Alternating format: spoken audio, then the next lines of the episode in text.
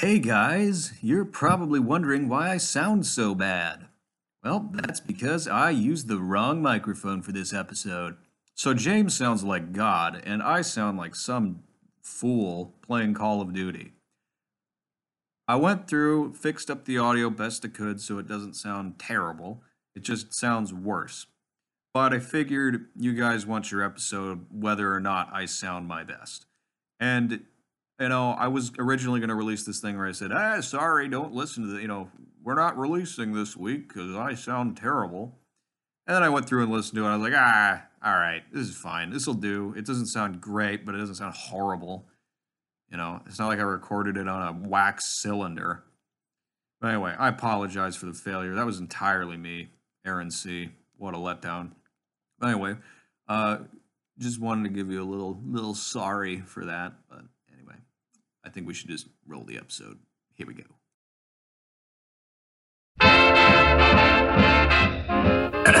Anyway, so whatever. It's a miracle of magic that this woman has trained her toad to drink milk. Hmm.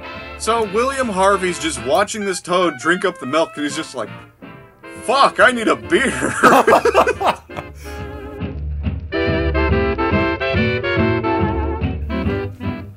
Welcome to We Talk About Dead People, a podcast where we pick two dead people and talk about their lives. I'm your host, Aaron C., and I'm here with my good friend and co host, James D. Say hi, James. Good evening. Today we will talk about Tim. Is it a name or is it not a name? I'm Jim, and we're here to talk about Tim. That was almost like a really ultra serious intro to hardcore history. Have Same you thing. ever heard of a person named Tim? Yeah. Hmm. Anyway, we're not that show. Maybe someday, probably not. Okay, so we hope to keep our listeners entertained and interested while we break down these characters from the odd and exciting family that is humanity. The way this works is that James and I will do our amateurish best to give a basic account of the major events in these people's lives and how they responded to them. We also hope to give a fairly accurate depiction of their individual character, which is harder to do, but we're going to try anyway. So, James, who do we have this week? Um, hold on. Uh, Fuck. um, fuck, shut up. Uh, hold on. What the hell is going on over there? Hold on. I'm looking What is up, that music? I'm looking up how to pronounce his name. it's Pancho Villa. okay, good. That's what I thought. Well, no, I was watching a documentary on him last night, and the guy was like Pancho Villa. And I was like, that can't be right. But I'm gonna right. sound really stupid if I don't say say his name right. Okay, so Aaron, glad you asked. we have Matthew Hopkins and Pancho Villa. I was so expecting you to say Pancho Villa. Villa Pancho. I have to say, this is a decent selection for our indecent podcast. Well, you know what they say. Bush did 9/11. That's right, James. Shall we head down to the history lab? Let's go.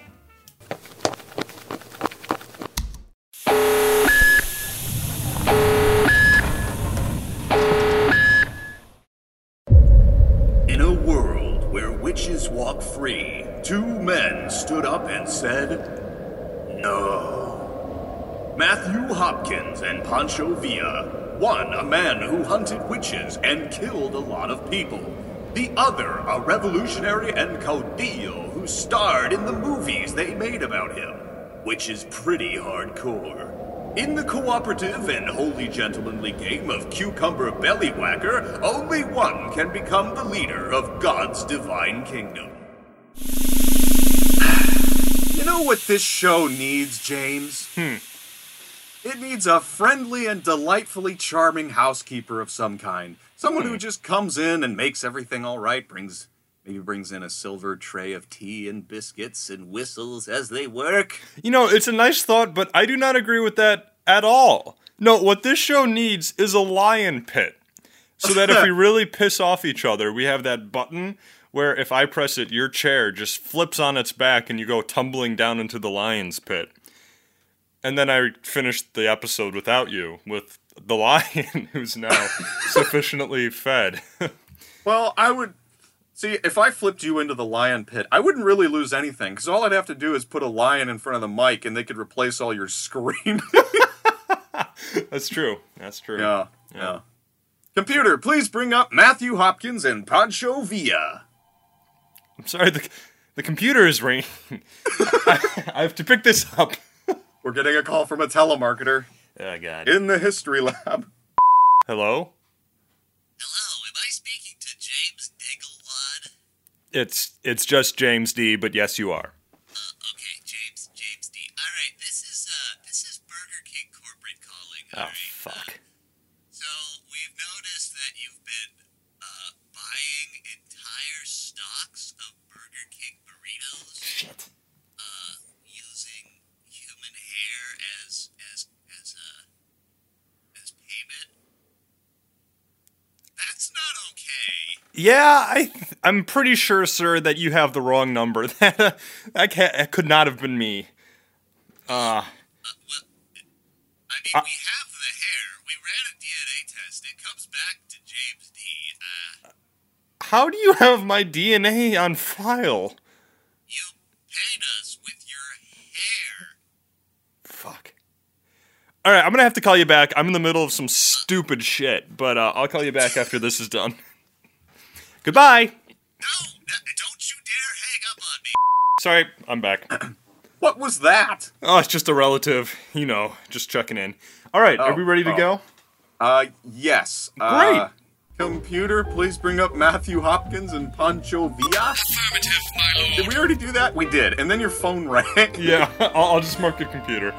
All right, so tell me, Aaron, what is Matthew Hopkins best known for? Matthew Hopkins is best known for being the Witchfinder General, That's a thing? which was not a real thing. but he definitely made it his thing. Oh, all right. That sounds good. And um, oh dear, oh, oh dear, here he is. Ask the question, James. what was his physical description? Well, just look at this little guy. He's an Englishman of what appears to be fairly short stature. He's got a respectable beard, a seriously curly head of hair, and a big pilgrim hat on his fluffy little head. Hmm. He carries a big stick, presumably to beat witches with, Oh, and wears a cloak and some extremely funky boots. Yeah, baby, podcasting is fun! What is wrong with you? but you're right. That is what he looks like. Uh, i if Gandalf dressed up as a pilgrim, that's what this etch a sketch is. Right, right. Yeah. Wow, Uh, yeah. that's So, uh, all right. I'm ready. so what is uh, Pancho Villa best known for, James? Pancho Villa is best known for God being a Robin Hood revolutionary, or just a douchebag. Wait, what? we don't know. Who knows? we do know. I don't know. There. okay. Pancho Villa is a very controversial figure, so I'm gonna cover him on our stupid podcast Great! I and can't wait. screw to- up both sides of the argument. Well, we've done that before. That's so, true, You know, yeah. it's it's only par for the course. Right. But I gotta know. I I gotta know, James. yeah. What did Pancho Villa look like? Well, did you get the picture? I Or- I didn't get the picture. But hold- I can pull it up. Just give me just a second. I'll I'll pull it up. Hold, hold Okay. on. Because you have to see. Tell, tell this, a story. this picture is the manliest picture you'll ever see. Oh my god! Yeah. Tell the listeners That's what you see. I see a savior on a white steed. Yeah. It's just the the the what is the word? I can't think of the word. It's the most sure face I've ever seen. Mm, Yeah, con- he's Like so he knows exactly. yeah, he knows exactly what the fuck's about to go down, and he's got that big sombrero and a couple of bandoliers with bullets. He's got oh a, my god! He's got like a three-piece suit on. Yeah, the bandoliers. He's got this huge handlebar mustache that looks good. yeah. A- he's on this giant white stallion Uh, there's guns strapped to the side of the saddle. It, it's incredible. It is the coolest thing I've ever seen. I know. I'm gonna dress up like this for the rest of my life, Okay. except without the I'll bandoliers imagine you- because I live in Chicago. Wait, you would have the bandoliers because you live in Chicago. Oh, fair point. Fair point. Yeah, Gun humor. but I'm a law-abiding citizen. Never mind. You Yeah. have no right to stop me. Am I being As your- detained? Your, license, any identity. yeah. All right, shall we begin? I, I'm Yes, ready to uh, get into also- some witch hunts. I, I, I just want to make sure you know. I'm gonna imagine you in that getup throughout this entire episode. oh, please do. Sombrero, mustache, bandolier, guns, everything. I mean, I am wearing a poncho. So much dumber looking. Wait, what? Yeah, it's not actually a poncho. It's just a, a bath towel that I cut a hole in, and then I drape it over myself. it's just a really efficient way to dry after a bath. Oh, that's that's I'm really good naked, advice. yeah. I, But that's Uh. per usual. right. Okay. So shall we move into Matthew Hopkins' early life? yes. All right. We're gonna start off with a little game. All right. All right. I'm sorry. I was sipping coffee. Uh, now for my actual response. Okay. So Oh, it's God, time okay. to play. Mm-hmm. Guess what year Matthew Hopkins was born? Go. What? Wait, out of all the years? All the years. Go. Um, 1589. Wrong! Matthew Hopkins was born in the first quarter or so of the 1600s, Shit. which is exactly why we know almost nothing about him. Oh. Well, that was, that was the fact, we best game I've ab- ever played. yeah, game over. Uh, you lose. Good day, sir.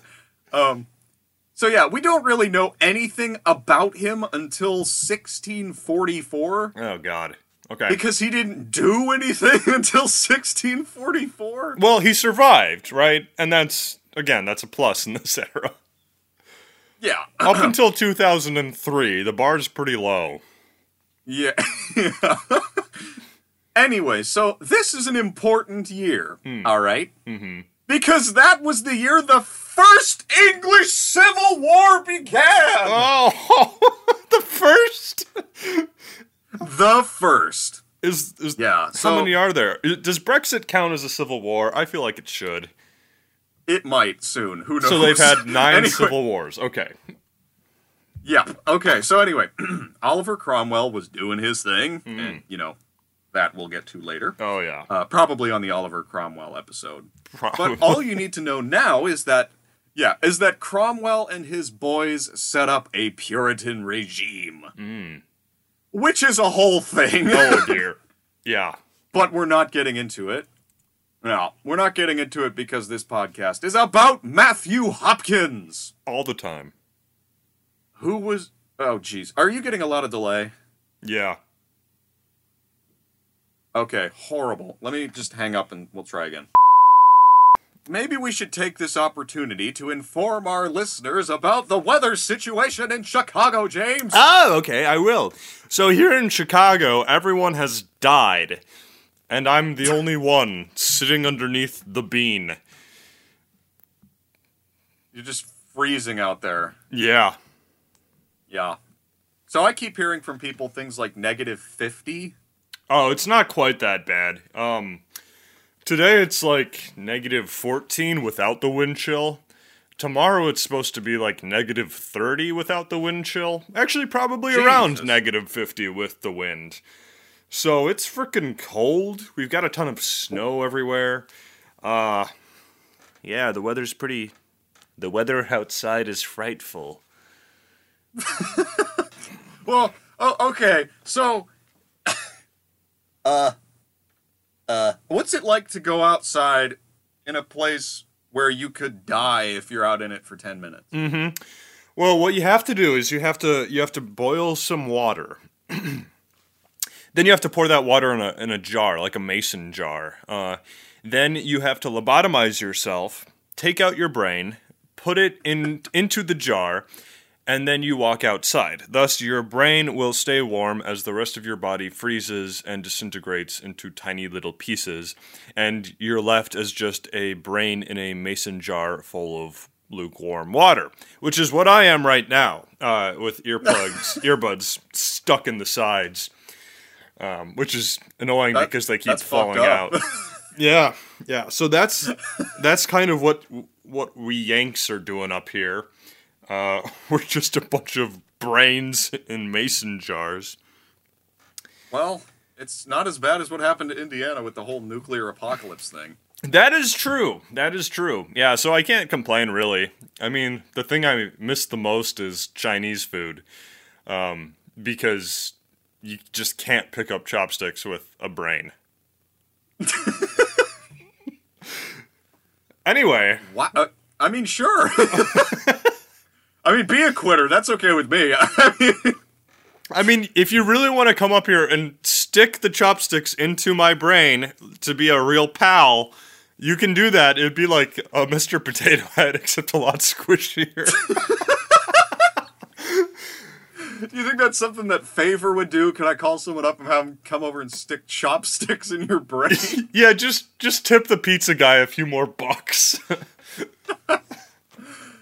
Okay, so we were talking about a Puritan regime. yes. Speaking of chopsticks,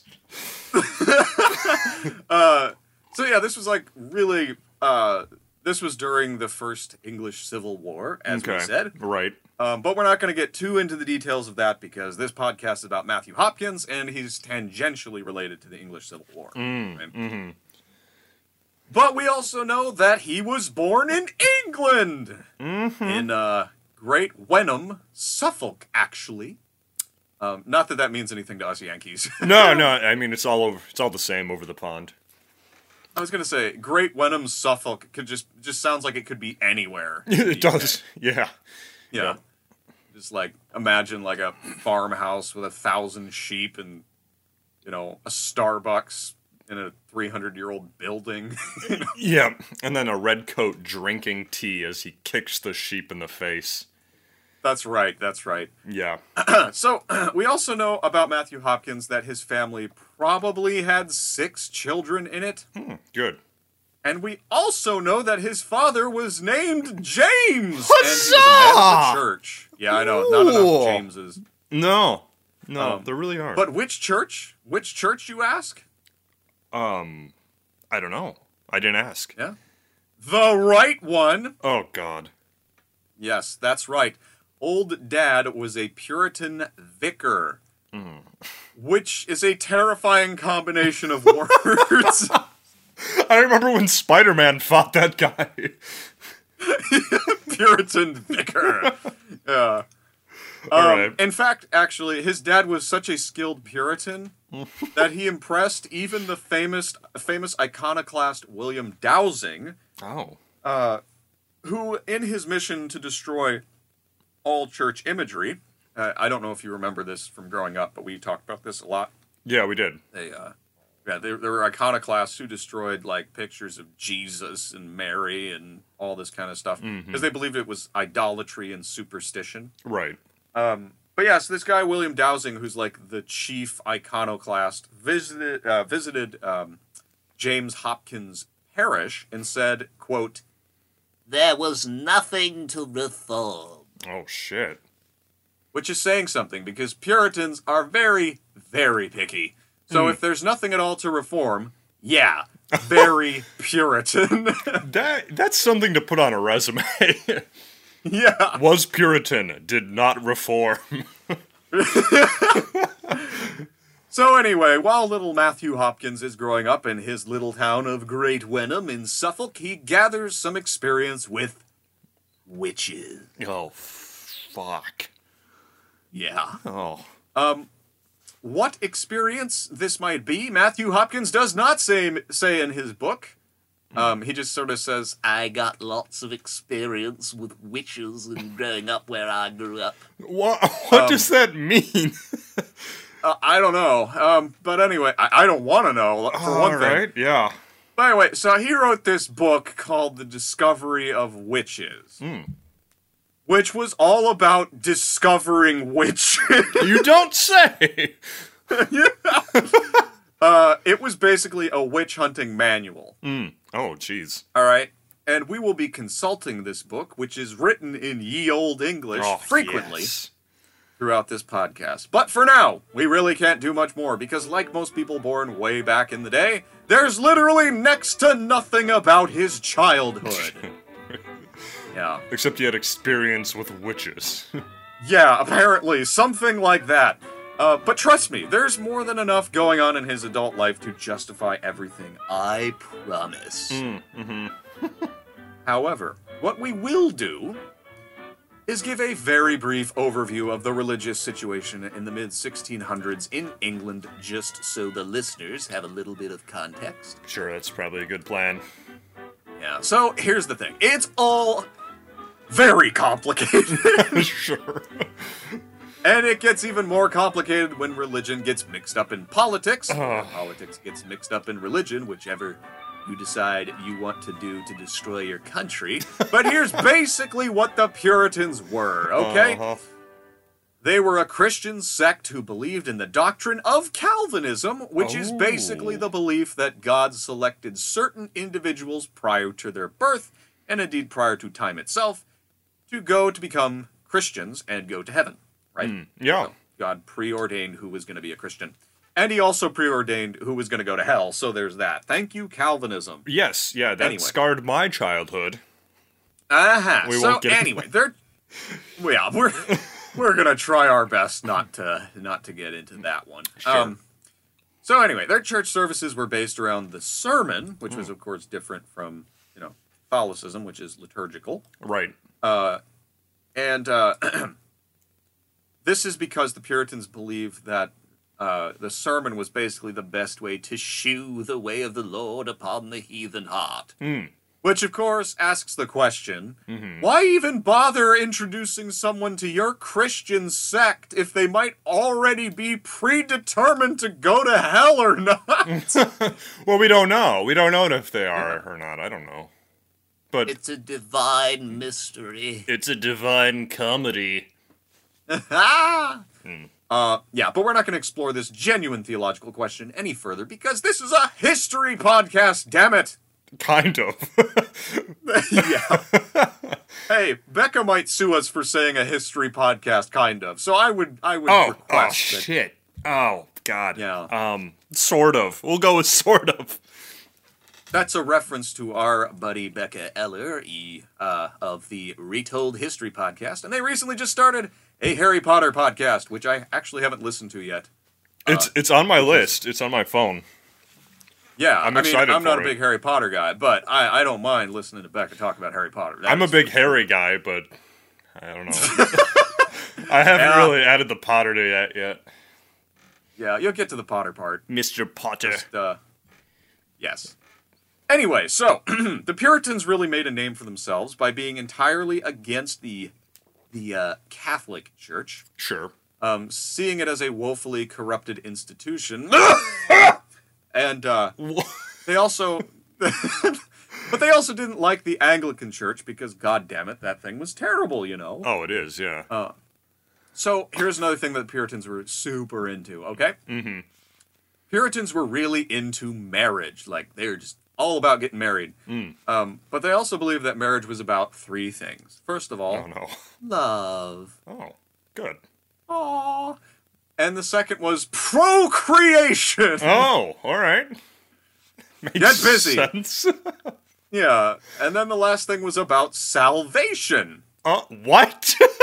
Yes. So the family unit was meant to uh, bring more people into the church and save them from hell. oh, okay. Yeah, which you know that's again seems kind of useless to me if God's already decided who's going to be you know, Yeah, yeah. in hell and who's not. But anyway, so All I know is that my What? marriage is 0 for 3, according to the Puritan list. I'm kidding. I'm Already? kidding. We have plenty Damn of it. children. I'm, I'm kidding. so okay. Uh, and one other thing, by the way, I'm I'm certain there's some Calvinist out there going, "That's not what the Calvinists think." Oh, I know. Tulip, remember Tulip. Yeah, never. Yep. no, okay, we're not gonna get into that. Tulip, I have no idea what the fuck you're talking about.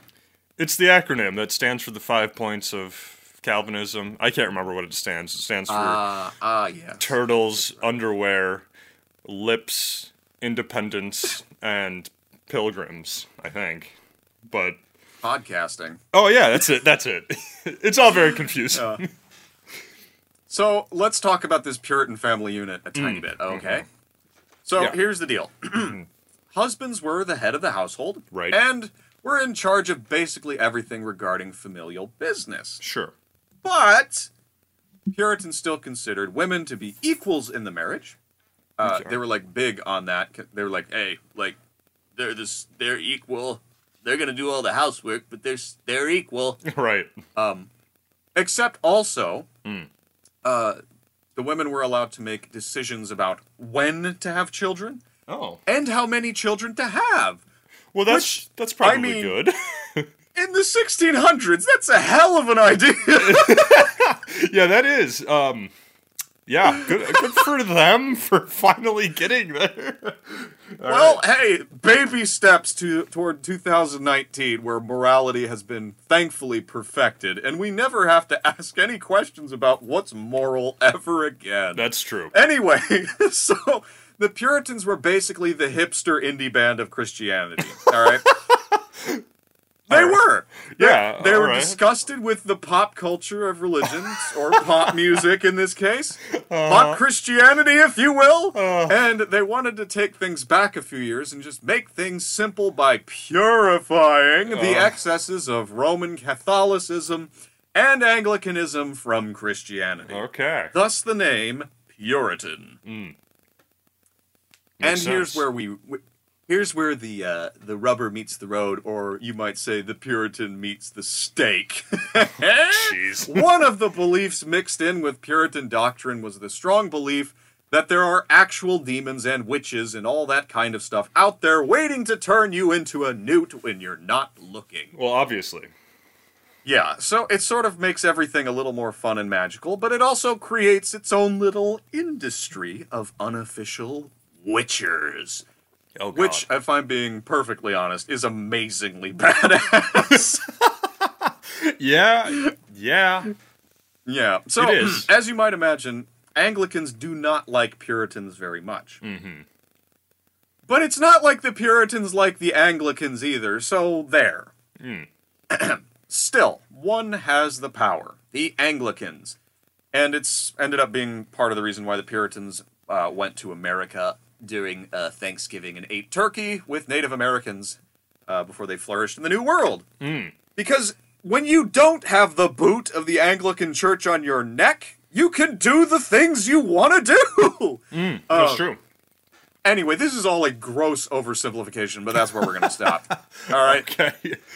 So, uh, this dude, Matthew Hopkins, is born amidst all of this, raised in a Puritan family, and is trained to believe that actual witches exist and cause serious problems in towns and villages and the world. That I all right. I mean, same here. Yeah. Uh, They're called true crime podcasters. yeah. Today, everybody, we're gonna we're gonna be talking about Ted Bundy, uh, and and then and then next week we'll be talking about the Manson murders, the helter skelter shit. You may have heard of Bro. him. I may have heard of him on the other 35 podcasts that covered him in the last five fucking days. yeah. Hey, hey, side note, we should really hop on that Ted Bundy train. Uh, I mean, we I gotta don't wanna. we gotta milk that golden goose. I mean, Is that fair. how animal biology works? Yeah, that's exactly how it works. Okay, good. I read it in the Bible. Hmm. Yes. All right, so so you know it's true. Anyway, is. should we go into Pancho Villa's early life? Sure. yeah. Take it away. Ready when you are. All right, all right, all right. Now, before I begin, I have to say this, and I said it earlier, but Pancho Villa was and is a very controversial guy. Um, as Yeah. as all bandit turned revolutionaries tend to be. Mmm, That's the winning combo right there. It is. it's like a yeah. So he's he, this guy's either portrayed as a Mexican Robin Hood figure or as a giant scumbag and murderer. You get either ah. one. um, Yeah. And I've done my best to kind of narrow both narratives down to the facts, but just keep this in mind. Uh, All right. I yeah. will. Mm-hmm. The other thing that's difficult is that much of what we know about Pancho is from Pancho himself. so who knows? Classic. Well, that's just like Matthew Hopkins for what it's worth. Okay, well, yeah. Yeah. Anyone before social media, that's kind of what you have to do is just take them on their own word. Yeah. Yeah. Well, mm. even on social media. No, no. No? That's, that's wrong. Everyone is honest. So, okay, so everything Facebook is full of truth tellers. it's truth book. Instagram doesn't have a Photoshop epidemic. No, no, no. No, no. Silicon Valley is God. Shall we carry on? We shall. So, we don't know much about Pancho's early life. Uh, all we know is what he told us, and he often told conflicting stories, and he also often lied. so, what's probably true is that he was probably born on June 5th, 1878, in Durango, which is a state in northern Mexico. Pancho later ah. said that his dad was a bandit, but no, probably not. His dad is probably a sharecropper. Uh, anyway, Why not both? that's true. I mean, anyone who shares crops is obviously a bandit. yeah. Do you hear Clearly. Kulak in the distance? I can hear them now. Perfect. yeah, so Pancho's upbringing was probably okay. It was probably decent without any, you know, huge problems that a lot of our characters run into. Uh, he went to a church run school for a bit, learned how to read, sort of. Um, he, he wasn't he wasn't completely literate, but he knew how to read a little bit, kind of like me. Uh, but then his dad died, so he had to quit school to help his mom. Aw. And in order to help support his mother and four younger siblings, Pancho did all sorts of things like farm, he became a mule driver, a butcher, a bricklayer. He also worked for the U.S. Railway Company, or a U.S. Railway Uh-oh. Company. Yeah, yeah, hmm. those stupid Americans down in Mexico again. Eventually, though, Pancho became a bandit. How? Well, Pancho later said that he stole a horse to track down a man who had attacked his sister, found the man, killed the man, and then fled into the hills and became a bandit in order to escape the authorities.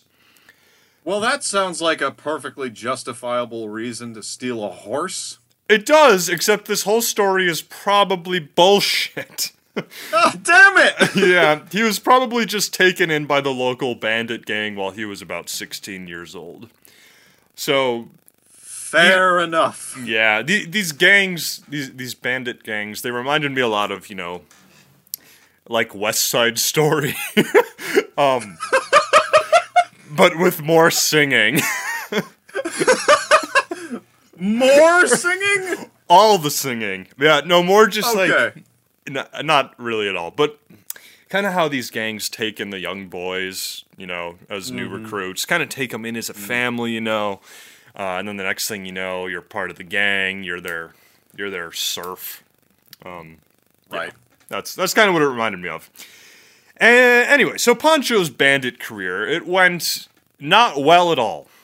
He tried Oh. to steal some mules, got caught, and uh, was sentenced to death. Oh shit! Yeah, and he was killed, and that's the end of our story. Oh god, no! No, Okay, no, well, no. Thank- right, shall we move thankfully, yeah, Oh. yeah. The rest of his story is post life. Okay. Hmm. no, instead of killing him, Zombovia. I don't know. right.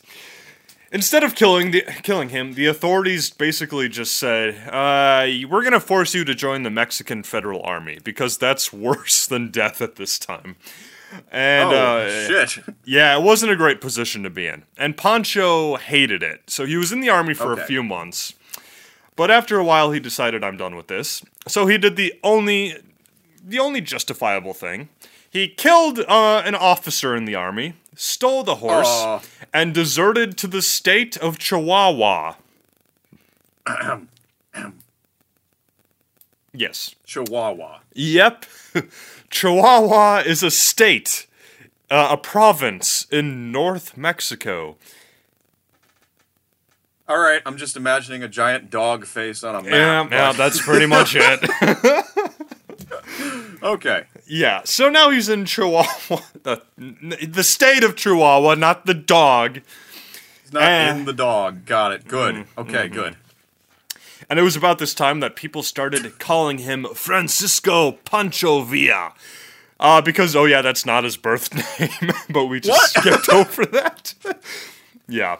Uh, also, Uh, the, the best thing about this is that his friends started calling him La Cucaracha, which means the cockroach. Okay. And I looked this up. Do you know you know the song La, Cuc- La Cucaracha, right? No. Oh, you don't? La Cucaracha, La Cucaracha. Oh, okay. I don't know the rest of the song, but apparently it's about cockroaches dancing, which is That is amazing. adorable. Yes. I hate cockroaches. yeah. So Uh, his name um, is the cockroach sitting in the corner of my room. Just and Just flipped you off. suitcase. Yeah, it's not. It's not you. It's me. Hmm. so his name, Alright. his nickname is La Cucaracha, which oh, okay. it's great. Yeah. Okay, Anyway. wait, wait, wait, wait, wait, Uh-huh. wait, wait. I- What is okay. his real name? I don't know. I didn't. I didn't write it down. I'm not. Are you can't- kidding me? You can't trust me with details like that. Oh God, can we look it up? Can you look yeah. it up real quick? all right. I'm looking it up.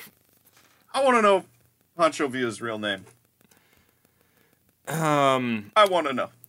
Oh wow. Okay. Jose Doratio Arengo Arumbala. Uh, great pronunciation. Um, Yep, I am pronouncing All right. it in its native Slav. Is that is that who we're talking about? I don't know. I think so. Yeah. Hmm. Okay, Okay. let's carry on. So let's let's talk about the context real quick because it's actually super important and critical to this whole story. No So- shit.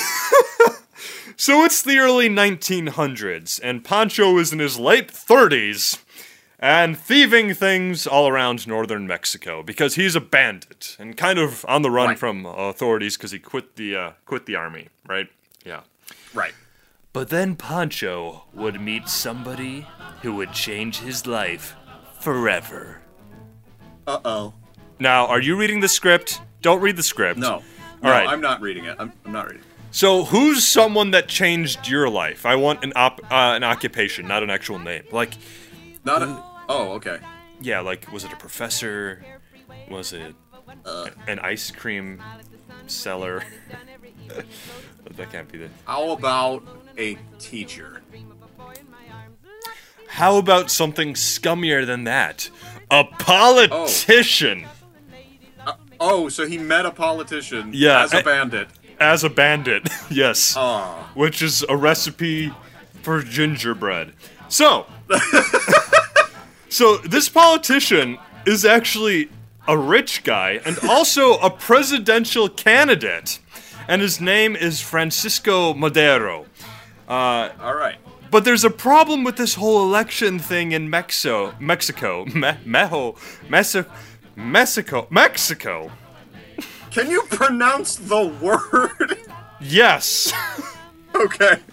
So this whole election What's thing is a problem? problem because oh my god, Aaron, do you know what time it is? No. Well, it's time for the Mexican Revolution. Ah! Are you gonna beep it? Please beep it. That was good. Yeah, I'm gonna beep it. Perfect. All right. Your neighbors are probably like every Tuesday. There's a bunch of screaming coming from that house. it's gotta be haunted. Yes. and not even not Are even you- scary screaming, just like I don't know, like swallowed a Lego screaming. Oh, that's a good idea. I should do that later. Okay, all right. I know you're in your living room. I'm I'm picturing you facing the window, I am. just screaming. Someone walking by. The mailman just like shakes his head as he walks past. just another victim. Yeah. Ugh, okay, so Mexican Revolution. Teach me some things, because I know next to nothing. Well, that's the thing is most people don't know anything about the Mexican Revolution because it tends to be overshadowed by this this uh little thing you may have heard of called the First World War. Oh, right. Okay. Yeah, it was all happening at the same time. But for those of you and us who don't know, here's the very short story. So you've got this general in charge of all of Mexico. His name is General Diaz, and he's been ruling for like 35 years. And um That's a long time. yeah, it is. And you know, this is a tale as old as time, right? He's a military general who's seized the government. He's been ruling for 35 years. And his government was kind of just a disaster for the middle and lower classes.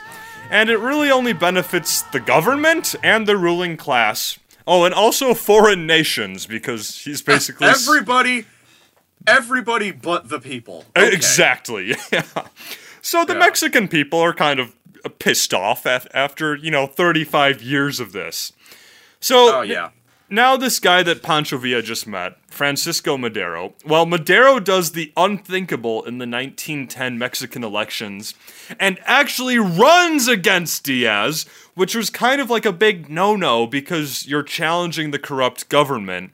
And up to this Right. point, elections were just a scam. Like, yeah, it's Diaz and nobody else, or just other jokesters. And um, but Madero's like, enough is like enough. Ninety-five percent of the vote, right? Yeah, yeah, exactly. Yeah, one hundred percent people support. Yeah, no, Madero's like enough is enough. It's time to get tough, and I'm gonna run against the president. Yeah, and it, it goes about as, as as well as expected. President Diaz uh, immediately imprisons Francisco Madero. Ah, good move. Yeah, Which- that's a great call. just proves you're corrupt. So Yeah. one thing leads to another, and uh, you can see where this is going. Revolution, right? yes. And I don't need to go into the details because it, it's understandable. Uh, what, what the problem is, is that what starts as a revolution turns into a 10 year long civil war that results Jesus. in the deaths of several million Mexicans on, on all sides. And there are so many Wow. factions in this revolution. It's it's just a disaster in so many ways, and we're gonna get into this. Uh, but anyway, for for right now, it's 1910, and Pancho is pulled into this whole revolution thing because he's told, "Hey, you can still be a bandit, but just join the revolution and steal from the federal army and the rich ruling class instead." That sounds like a deal. Yeah, so Pancho thinks the same thing, and he does that. He joins the anti-re-electionist side of the revolution, uh, revolution as basically a violent bandit, and and that is where we will leave him for now. Okay, I can see where this whole like two sides of the story thing comes in. Yeah, yeah. Well, mean- there's there's more than two sides because this revolution turns into. You, know, it's so complicated. We Americans think, ah, revolution. We have the British and we have the Americans. No, this is like we have the president, and then we have foreign nations, and then we have 1,700 different Mexican people's factions. It's just, ah, it's a nightmare. But we'll get into it. Wow. Yeah. Okay. So just just couple of things. Um, Mm-hmm. First of all, we kind of glossed over several million Mexicans Yeah. dying in this. That's horrific. All for one. Mm-hmm. Uh, and for two, is Diaz as big of a prick as you're making him sound to be? Because he sounds like a huge prick. I I didn't look much into his life. I think we should cover Okay. cover him in another show. I know that during this time, the Mexican people actually just totally hated him. Um, and spoiler alert, he is actually eventually dethroned and flees to France because, again, he was working with all these foreign nations rather than his own people. So I don't, I don't know, and it's hard to make the call, but it sounds like he's kind of in it for himself. Uh, but again, I, I don't know. Um, but I, I want to hit back on what you said. Uh, yes, several million Mexican people died in this entire revolution, and it's it's horrible because during this time we had a World War One happening, and B also the Spanish flu was going around and killing like just as many people as the fighting of World War One actually did. So Right, with right. those two horrific death tolls on humanity, uh, a revolution with a couple million dead is is gonna inevitably be glossed over, which is so unfortunate because I knew nothing about the Mexican Revolution, and it's super important to the region today, uh, obviously. So yeah, I, I don't know. It's it's a good thing we're talking about it. Yeah, I love getting into the new stuff, the stuff we we we actually both don't know because Yeah. I like learning. And uh, anyway, I'm happy with this. All right. so, Well- how you feel? You you want to take a break, or you want to go into Matthew Hopkins' adult life? Let's get into Matthew Hopkins' adult life. All right. All right. All right, my darlings, here we are. Matthew Hopkins' adult life. Jeez. And when we left Matthew Hopkins, we were learning about what kind of world little Hoppy was growing up in. little Hoppy. Uh-huh. Yeah. We also learned about the, oh, by the way, I know I mentioned this maybe on an episode a year ago, Mm-hmm. but you remember you remember that thing about mice babies? Oh yeah. What yes. thing? Wait, I think I do. That when they're little, they're so small they can't walk, so they hop. Oh, I was thinking about something else. Yeah, that's adorable. Yeah, they're called hoppers. It's Aw. adorable. oh. kind of like toddlers, but cuter. Yeah. Good thing absolutely. toddlers don't hop. Gosh. No. All right. So we also learned a little bit about the Puritans and the Anglicans and the Roman Catholic Church and their differences and all that good stuff. Um, and we also learned that witches were definitely real. Right? yeah. So now Matthew Hopkins, at some point in his life, decides that his job is going to be that of a witch hunter. Oh God. All right. Which just uh, you just make that decision. One day you wake up, you're like, shit, there's too many witches. Gotta get them. yeah. What What causes you to do that? Uh, well, Matthew Hopkins had very complicated motivations. Okay. Going after the witches. Well, then, then please go on. I want to hear about this. A witch killed his father. I don't know. Sure. okay. So as we as as we have established, uh, witch hunting is not unprecedented as a career in these days. Mm-hmm. In fact, there's a long history of witch hunting in England, in particular. That's pretty stunning. Oh God, really? yeah. Yeah, there was quite a large crew of people wanting to do something about the witch problem. Uh, populated by your classic burn the witch mob types, as Sure. well as some skeptics, scientists, and doctors. yeah. So, Okay. for all intents and purposes, the way these people are treating it is that it's a real problem. There are witches out there, and we've got to do something. Mm-hmm. Um, and one of these men was William Harvey. Okay. Sure. And he was an important physician and also a firm witch bullshit non-believer. Oh, all right. So he thought he thought well, we'll get to it. Okay. so he did his own investigations. Uh, this William Harvey guy, not Matthew Hopkins, including one I discovered that's worth relaying just because it's fucking crazy. Okay. So, William Harvey was told to investigate a squadron of witches that had landed in Lancashire, to which he responded, But of course! So, All right. So he goes out there and disguises himself as a wizard and approaches one of these women. yeah. And he approaches one of these women who is suspected of being a witch and says, Hello, I'm a wizard and I'm looking to learn some shit about the craft. What do you know about familiars? Oh. Now, familiars, let's talk about those, okay? Familiars are basically possessed animal servants that witches have around. Kind of like Bill Clinton, but usually a little furrier. Oh, sure. Uh, yeah. Yeah, so uh, so like okay, hey, like perhaps you've got a possessed toad, all right? Um, Sure. Like Hoppy. like this witchy woman here that uh, William Harvey's talking to.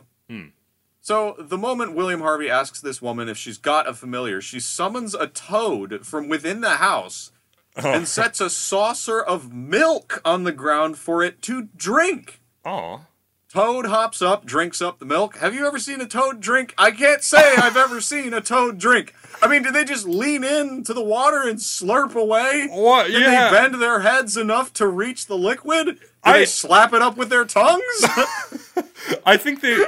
I think it would have to jump into the bowl and submerge like a little pond, and then you just see the milk pond lower and lower un- until there's just a a happy frog or a toad sitting in the bottom of it. I mean, I've never thought about a toad drinking until now. Have you? Nobody Oh, I thinks mean- about these things. Well, I do, but that's just a different story. All right, all right. anyway, so whatever. It's a miracle of magic that this woman has trained her toad to drink milk. Hmm. So William Harvey's just watching this toad drink up the milk, and he's just like, "Fuck, I need a beer." So the witch goes into the house to fetch said beer, mm-hmm. A- and hold your applause. At which point, William Harvey leaps up, seizes the magical toad, fucking kills it, and oh. then dissects it before the woman comes back. Holy cow! this guy is a wizard.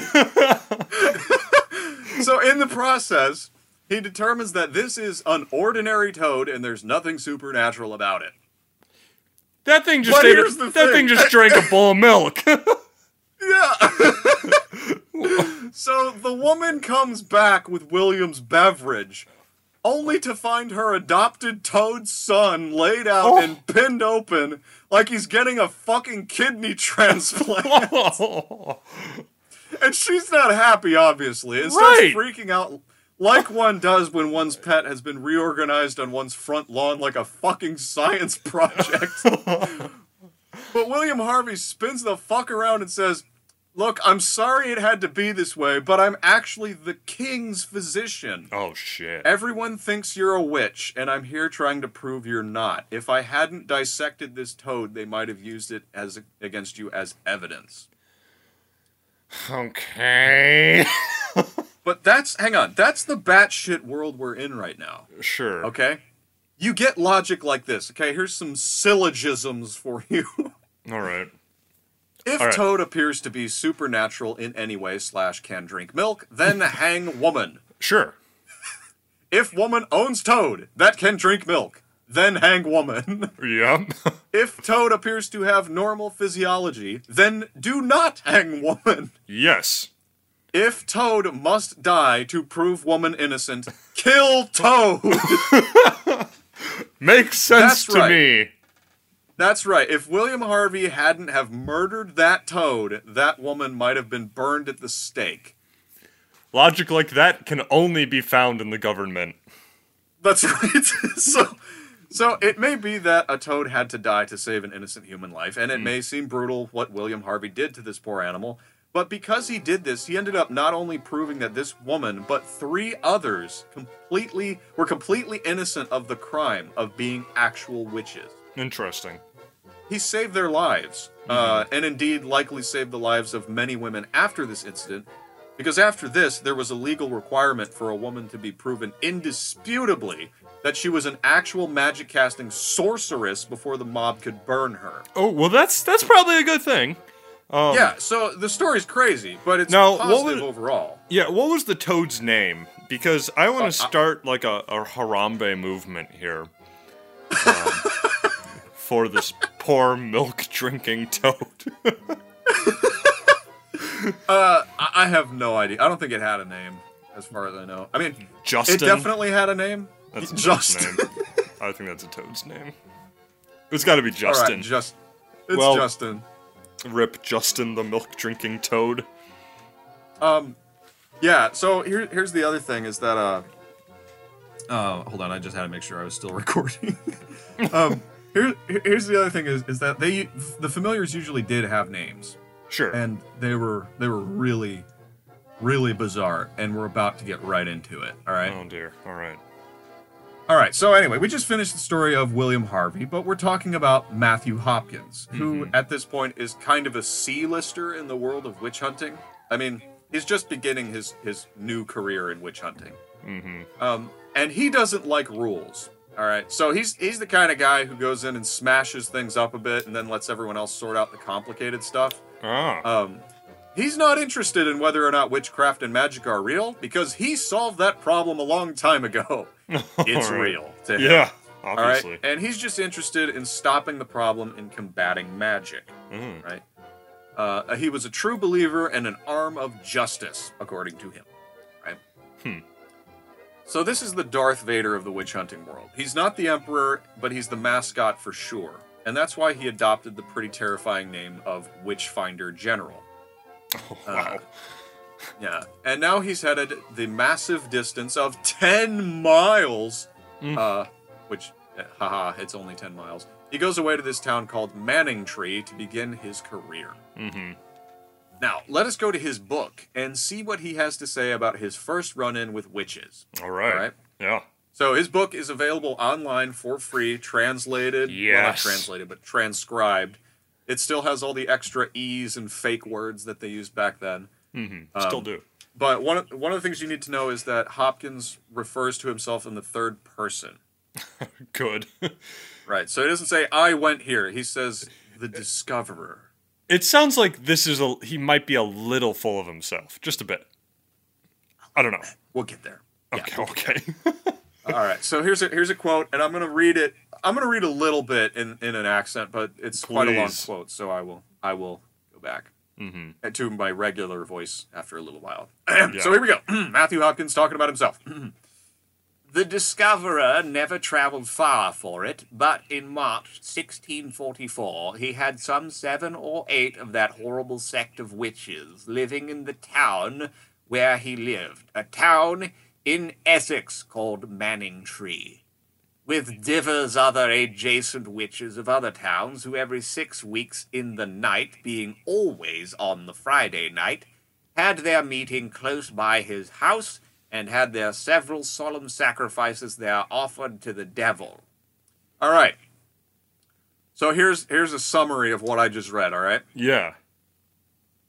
Matthew Hopkins went, went to Manningtree, and every Friday night he heard witches outside of his house offering sacrifices to the devil, Mm-hmm. um, and also summoning what were called imps. All right? Oh dear. So, one of which this discoverer heard speaking to, um, oh gosh, the, the emphasis is all off on this. So, one of these witches this discoverer heard speaking was speaking to her imps one night. Mm. And she told her imps to go to another witch, mm-hmm. who was thereupon, this is still a quote, by the way, who was thereupon, and I'm, well, maybe I just need to make this plain English. Uh, what do you think? I think you're a witch. and that's why it's so hard for you to read this. Okay, well, it's it's hard to read because it's got fake words in it. oh. All right, so Like like, witch? go is, yeah. So like go is spelled with an extra e. Oh. It's go uh, uh-huh. and town. Uh, you know, like I think you're good. G- give it another. Give it another college try. All right, okay, okay. So she bid her imp to go to the other witch, who was Sure. thereupon apprehended and searched by women who had for many years known the devil's mark. Hmm. And this is where it gets really, really fucked up. Mm-hmm. So these women, we'll get talk about them later, but they're searching her for the devil's mark, which is basically an extra nipple. All right, and All You right. use this extra nipple to feed your imps blood. Of course. Why? It's All a, right. all right. All right. Obviously. okay, that's So they this have a is blood what you read nipple. when you read about This is what you read when you read about witchcraft, okay? A blood nipple about- for imps. Every Friday night. This sounds like college. Yeah, exactly. All right. All right, so she was this woman was apprehended and searched by um, women who knew what the devil's mark looked like, mm-hmm. and quote found her to have three teats about her, which honest women have not. Obviously. Where I want to know where is it though? Never mind. Well, Uh, it- this is a kid show. we can't do that. well, it it could be basically anywhere. oh, oh, that's the search. I got it. Yeah, so if you have like a mole or what something, the hell? they're probably gonna call that that. All right. Oh God. All right. So, uh, uh, this continued quote.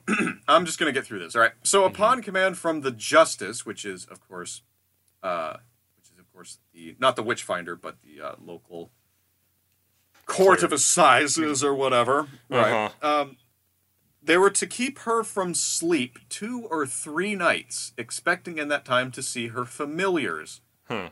Um, so yeah, sleep deprivation. This is nice. All right. Um, on the fourth night, she called in by their several names. So she calls the familiars in, the imps, and told them what shapes a quarter of an hour before they came in, uh, there being 10 of us in the room. So she's telling them what they look like before they come. All right. yeah. But first, she called Holt, uh, who came in like a white kitling, which I think is a kid. sure. Not sure.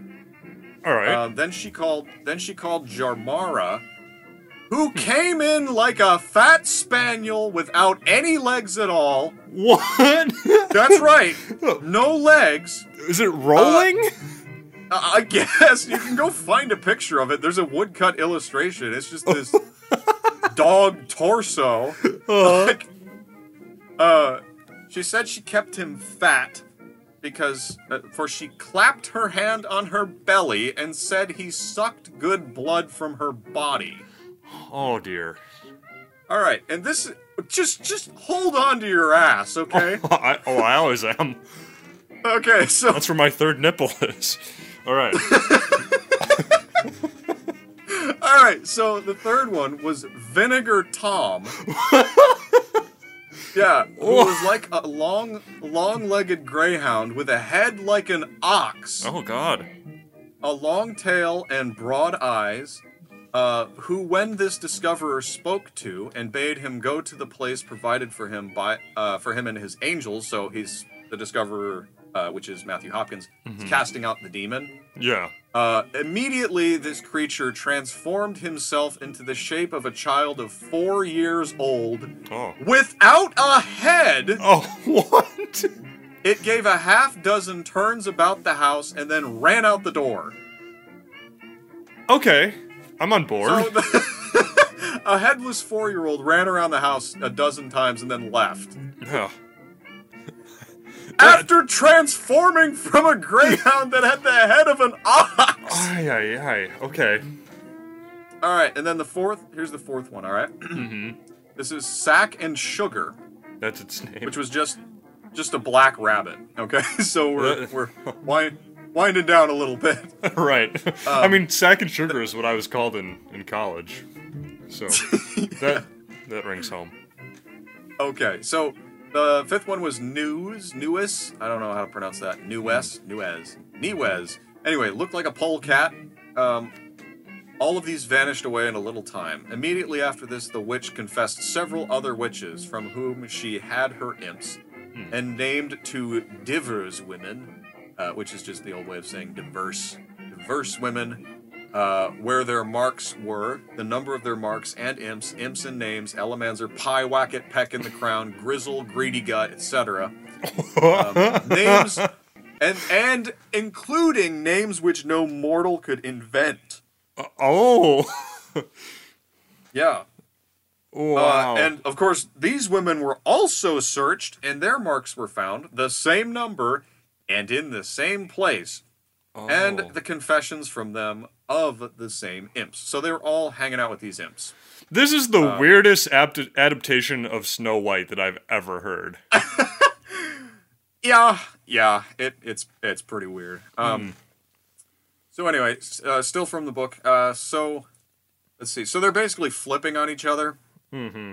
um, and they start going through all of the um, the things they've done together, the horrible, awful, witchcrafty things, uh, and so basically they're convicted of witchcraft. Good. Uh, Twenty five of them actually. Oh wow. No, I'm just kidding. the The book is written so poorly. It's only four. Oh. So, but they were brought 25 miles to be hanged. Oh. All right. Uh, back to actually the Discoverer's town. Um, yeah. So, I thought it was only killed- ten miles away. uh, Did they Well- take the long route? well, uh, they who must have taken the scenic route. I All don't right. know. I, I'm just reading from the book. All right. All right. All right, So he said it was 25 miles. Sure. Um, and I, I don't know if he just wasn't able to estimate the distance between his hometown and this town. I don't know. Hmm. Um. Anyway, so they use these women to try to get them to flip on other people. This is where the whole witch hunt thing comes from. Okay. Sure. All right. So here's the thing. This is not an isolated incident. All right. Uh, of course. And r- so right out of the gate, though, Matthew Hopkins is just getting women hanged. Oh God. All right, and I'm not saying they didn't summon these demons. All right, that's I'm not saying that at all. They might have summoned the demons. Of okay? course. Uh, yeah, it's. I mean, of course, the reasonable position is just to assume that there are no demons. Right. Right. But this is a world completely haunted by the belief that demons and magic and whatnot are all real. Remember, Sure. this is the Puritan world. For all intents and purposes, everyone believes it. So it is basically real. Um, okay, so, okay, like if you believed in the Illuminati, and Sure. many people do, Yeah. I don't, but many people do. Uh, when something big happens in the world, if you believe in the Illuminati, the, f- you first wonder to yourself, What might the Illuminati have to do with this? and then you go looking, right, for places the Illuminati might have been involved. Yeah. Uh, you're primed to look for the shadowy, manipulative digits of a massive power beyond your own, shifting things about on the chessboard of society. And so, when something moves that simply looks like it's the Illuminati, you might more easily conclude that the Illuminati is really there and is really pulling all the strings. And every time something happens that looks vaguely like it was the work of your chosen dark force controlling the planet, your little story grows. mm-hmm. But say, uh, say you live in a world where it's not just a couple people believe in the Illuminati. Say everyone believes in the Illuminati conspiracy theory. Sure. So Oklahoma. Yeah. So Oklahoma. Say you live in Oklahoma. well, well, then the world would operate quite differently, wouldn't it? Yeah. I mean, can you think of any other massive evil conspiracy beliefs out there today? Like, are there any that are growing now? Like The the f- the one I wrote down was flat Earth. Right. That seems to have Right. gotten a lot of attention in the last year or so. Yeah, and flat Earth is a great example. All right, try for one second. Just actually try to do this. All right, and Uh, maybe I'm the trying. listeners can get involved with this too. Actually, sit there for like ten seconds and try to believe that the Earth is flat. You Got might it. find that it's impossible, but if you're like me, it's actually not hard to be- make yourself believe that the Earth is flat for just a second, just to try it on for size. Mm-hmm. It- It's sort of like uh, it's sort of like a um, like a creation myth, right? If you believe a certain creation myth about like how the world came to be, Yeah. like the Garden of Eden or whatever, well, now you have a great story for like why things are the way they are, right? It may not be true, but also if everyone believes it, it might as it's close, right? yeah. Um, so now try since we did the flat Earth thing, try to believe that there's a Lord of Darkness on planet Earth trying to destroy you and your loved ones. Easy. Yeah. And every now and then, some people decide that they want to join up with this Lord of Darkness, and then they do it. They start causing havoc in your town and your country using curses and possession and secret. They're hiding in every corner, yet are nowhere to be found. You believe that they are all around you, and yet you've never met one. Yeah. Hmm. Now try to really believe that in the world you live in an evil, corrupted place where the servants of darkness stalk in the night waiting to strike. Hmm. Now listen to me when I say this because it's very serious. I'm going into Dan Carlin mode. James, listeners, I have grave news. Oh God. That world of darkness ruled by an evil, massive thing that haunts the darkness. You are in that world. Oh jeez. Yeah. And in this world, the witches not only exist, but they're everywhere. Hmm. They're all around you. Listen, they gather at night when no one stirs and plots a way to add agony to your life, maybe even kill you. Why? Because they hate you. Hmm. In your town right now, there are witches. Your neighbors and friends may look just like you and me, but so do the witches. Oh God. There's a rumor about that shy, odd girl who tamed that rat disappearing for days at a time. Another is going around about that librarian who has that secret book that he lets no one read. The witch hunter has told you about the evil eye. If a witch is to look at you, they are cursing you. And you have caught this girl looking at you before, just as you caught the librarian hurrying away from you in the street after a brief and nervous eye contact on a snowy morning. Your worry increases, and one night you hear something stirring outside. Before you would have just thought it was a cow settling in for bed, Of but course. now, what could it be? What could be out there in that darkness? Perhaps a witch. Huh.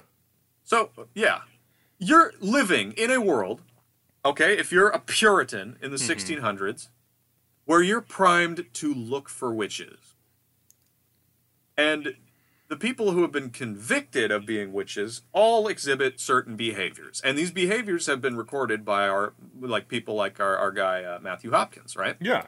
Um, so it's like, oh, she looked at me and then something happened and it was bad. So from now on, witches, when you, they're looking at you, you know they're a witch. So every, every time you catch somebody staring at you, they might be cursing you. All right. Oh, the last witch we got was really good friends with this with this cat.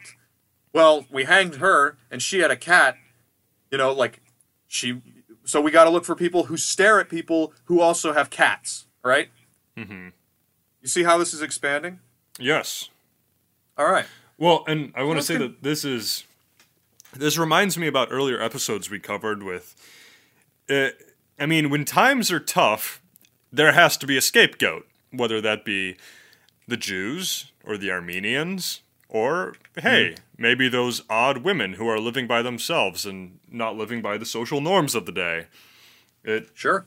it yeah and i know there have been a, a lot of recent studies on these so-called witches whether it's salem or england and whatnot and a lot of times they were they were women who instead of you know being the good christian girl who got married and had a family and stayed at home these women often you, you lived outside of the town alone they didn't really interact with with the normal people they didn't adhere to the cultural norms of the day uh, so they were just easy targets. Um, Yep.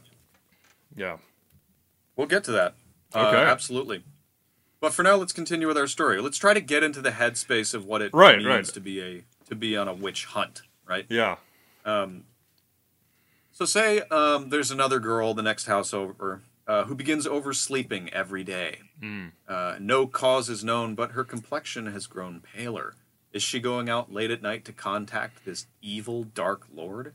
She spends a lot of time with her other girlfriends. They go off into the woods together to the old willow, actually. Oh, That's the very same willow where that shady widower goes to mourn his deceased wife. Perhaps he's a wizard. Maybe they're meeting there.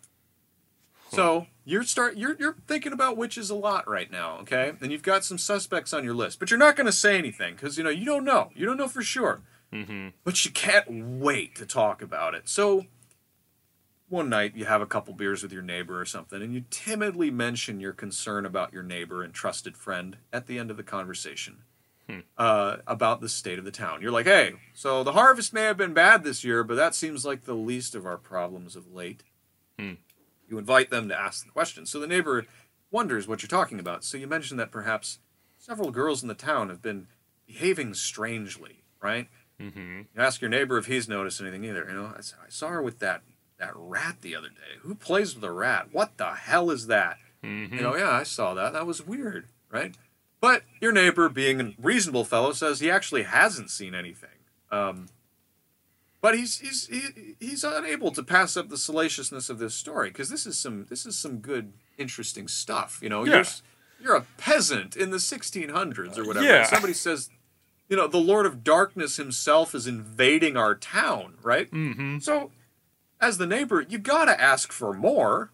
Of course. And then you telling the story, and we've all done this before, you start adding some details to what you saw. Things you're not sure you saw, but think you might have seen, right? Yeah. Well, th- And, and th- maybe, go ahead. this just reminds me of like telling ghost stories. Everyone knows Yeah. it's not real, but on a camping trip late at night, you're bored and you want you want to put yourself into this world where, you know, things are terrifying because of spiritual reasons. Um, yeah. And I can see a bunch of bored poor peasants at the tavern at night eating this shit up. Yeah. Well, fuck, I'd be there with them. I'd be like, tell me more, you know? Yeah, Like, I'm not. I don't think anybody's invulnerable to this kind of shit. Mm-hmm. But, but anyway, so like uh, we've all done this. We tell stories and we add little details every time we tell it, or we we condense it a little bit. Sure. Like, you know, and then you forget stuff, so you fill your brain fills in the blanks, right? But every time this story is passed along to the next person, it changes a little bit, and probably for the worse. Because, you know, somebody tells you an interesting story, you don't go and take interesting bits out, but you are more likely to add interesting bits in, right? Right.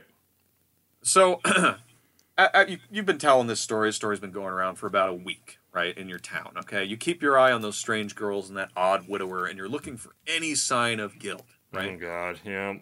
But your proof comes one day when a citizen has an accident that breaks his arm, right? And say he like got it stuck in the wagon wheel or something like that, right? Right. But of course, no wagon could have possibly broken that man's arm, not in the way described, not without help.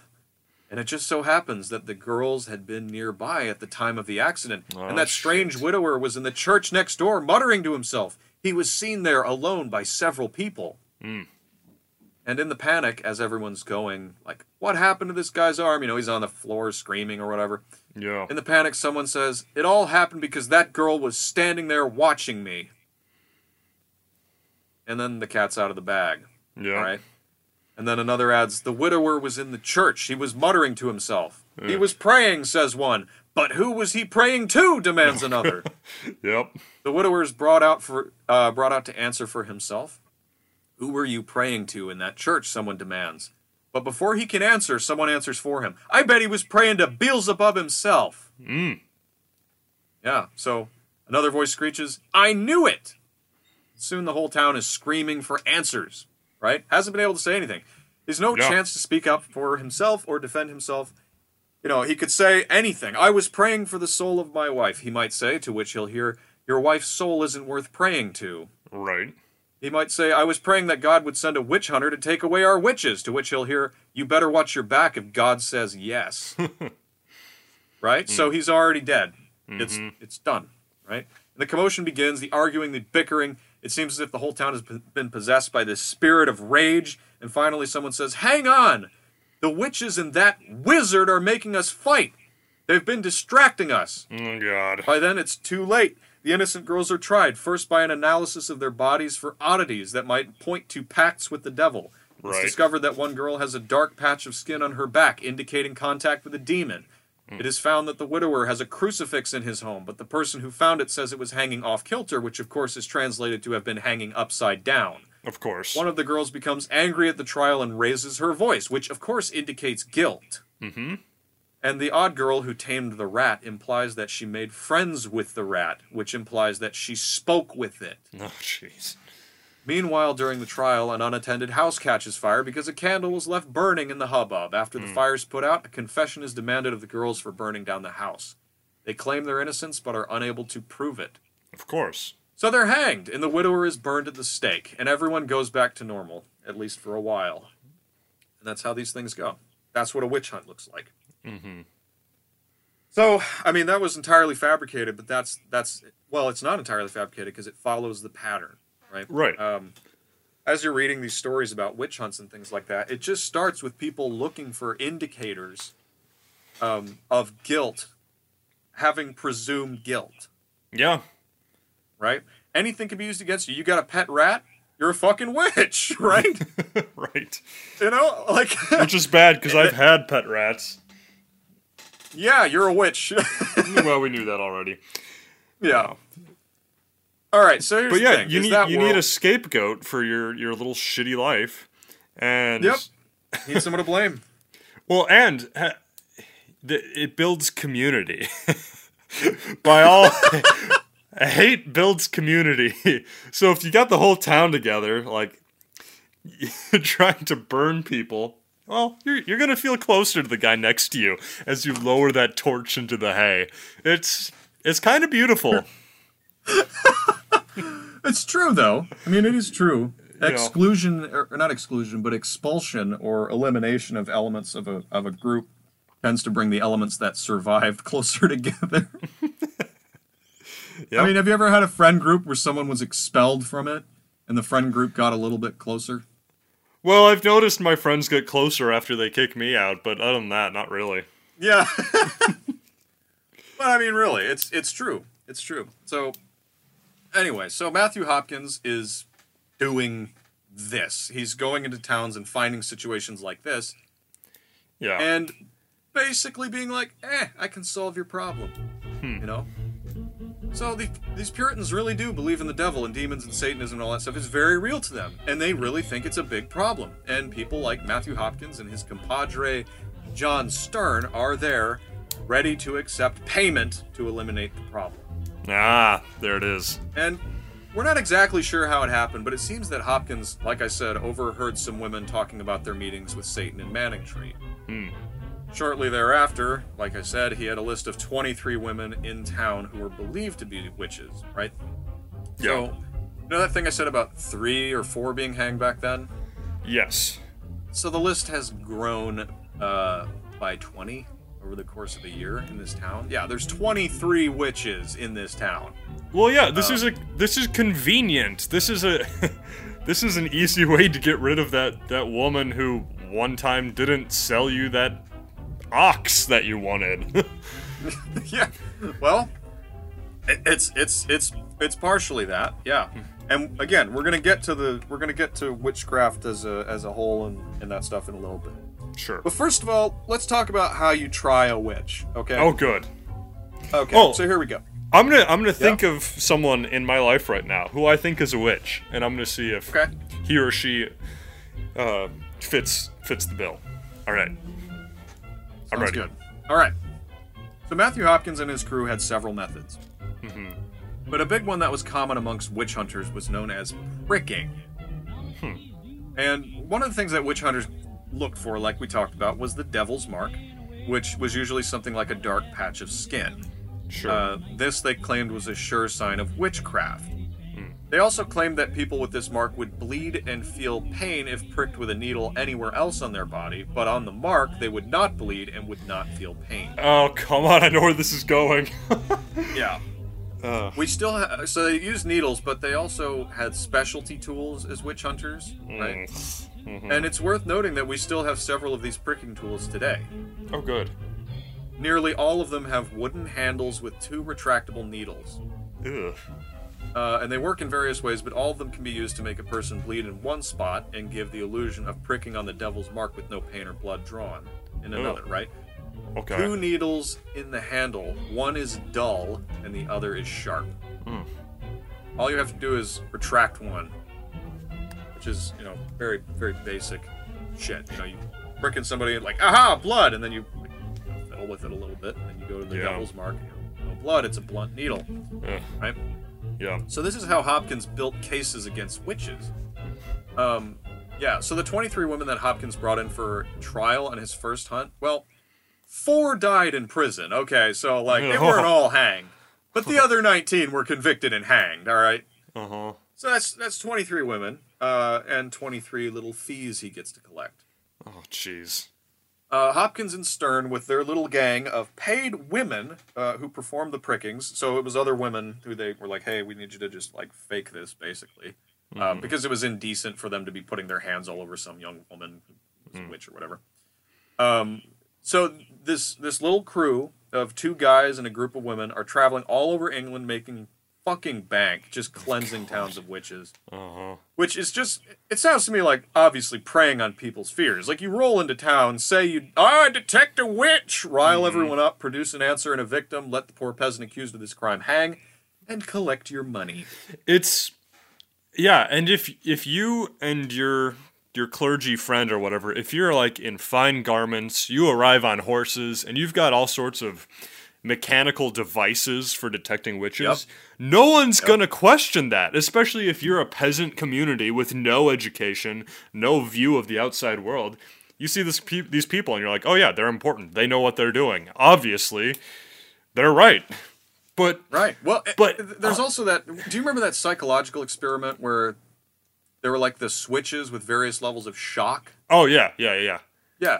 There was a guy in a lab coat who said, I want you, you know, you're going to ask this guy in the other room some questions. You won't see him. Every time he gets a question wrong, you flip the first switch and then work your way up, and the voltage will increase as you go. Your job is to continue flicking those switches um, no matter what, no matter what you hear. And people, by and large, flip the switches like all the way up to a point where it was pretty clear that the voltage would kill the other person in the other room, and you could hear them screaming. Yeah. And very few people said, I won't do it. Nobody said you're not a real doctor. Right. Yep. Um, so Yeah. if, this a, is a this is yeah, go ahead. if a person in authority tells you to do something, it's it's very hard to say no, even Yeah. if you believe it's wrong. Yeah, exactly. You start looking for ways why where you might be wrong, right? Like Yeah. I'm not as cool as this guy. Mm-hmm. Well, and then especially if you if they get the whole town going, and you're a peasant and you mm-hmm. think, wait a minute, I don't think this is right. You're not going to go against authority, and you're not going to go against all your friends and family of the town who seem to be going with it. You've got this peer pressure thing that adds to the whole situation. It's just, ugh, it's a nightmare. Yeah. Well, it's pretty scary because th- this kind of shit happens today all the time. Oh yeah, all the time and i'm not i'm not even talking about the one everyone's thinking about. I mean just like in your church or at your school or at you know at your job like this Yeah. happens yeah. all the time. So in one town alone matthew hopkins pulled in about five grand in today's american dollars. Jesus. um, and he went to, from town to town for like three years. And he would be there for a couple of days and pull in five grand right now this shit did not escape the attention of parliament but they couldn't do much. Remember it's the english civil war. Right. yeah. And you know yeah i'm not even gonna make that joke. Okay uh, but there was one. There was one man who stood up to matthew hopkins bullshit. All right. uh, and his name was John Gaule, and he was a Puritan cleric. So, af- about two years after Hopkins started working as a witch hunter, Gaule ge- began preaching and writing against him. Now, two years sounds like a long time to wait, and it is. But remember, this is the 1600s, and it's not like you have instant access to information. Of course. Plus, Gaule was likely hearing rumors of witches and witch hunters all the time. mm-hmm. But because Matthew Hopkins was so prolific, Gaule selected Hopkins as his chosen adversary. Sure. So he writes a book basically outlining the bullshit tactics that Matthew Hopkins was using to get his convictions. Uh, it was called Select Cases of Conscience Touching Witches and Witchcraft. Now, don't get me wrong, Gaule is a Puritan, and he does believe that witches exist, but he's also convinced that they're not really that big of a deal. Sure. Um, his opinion is that sure they exist, but there's sort of a harmless little fringe of superstitious and silly people, and not a massive network of devil worshippers trying to destroy England. It's kind of like trying to prove that no people who play Dungeons and Dragons aren't trying to destroy the United States. They do exist. They are out there and they are scary as hell, but they're not evil. right, right. Yeah. Um, So one of the things that Gaule attacked Hopkins for was his method of discovering just exactly who was a witch. Hopkins, because Hopkins was regularly using sleep deprivation on those accused of magic. Yeah. um, often keeping them up like for days until they agreed to summon their familiars. Oh, Which you know, it's not hard to produce an animal, like to be honest. So, and Gaule also got after after uh, Hopkins for the whole dull needle, sharp needle thing. Like he Hmm. figured that shit out right there.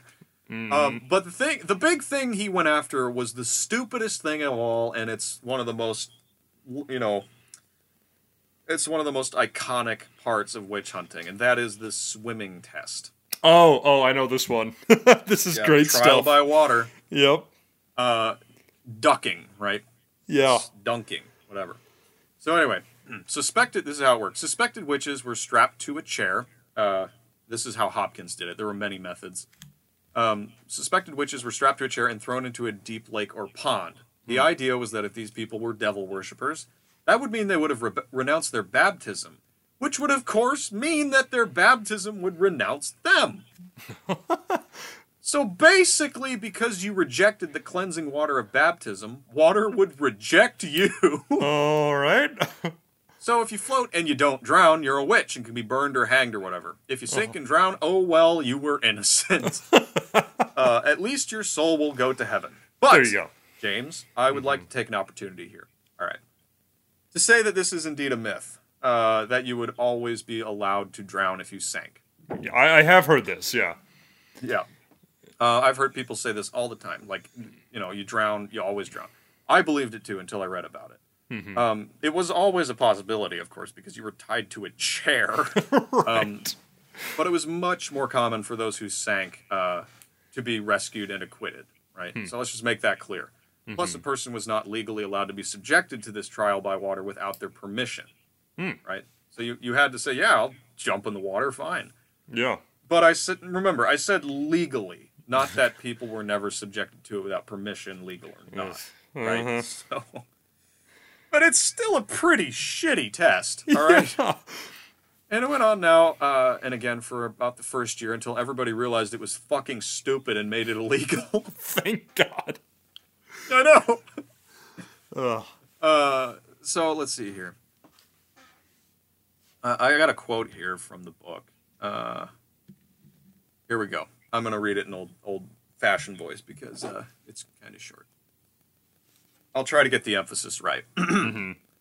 Observe these generation of witches. If they be at any time abused by being called whore, thief, etc., by any where they live, they are the readiest to cry and wring their hands and shed tears in abundance, and run with full and right sorrowful acclamations to some justice of the peace, and with many tears make their complaints.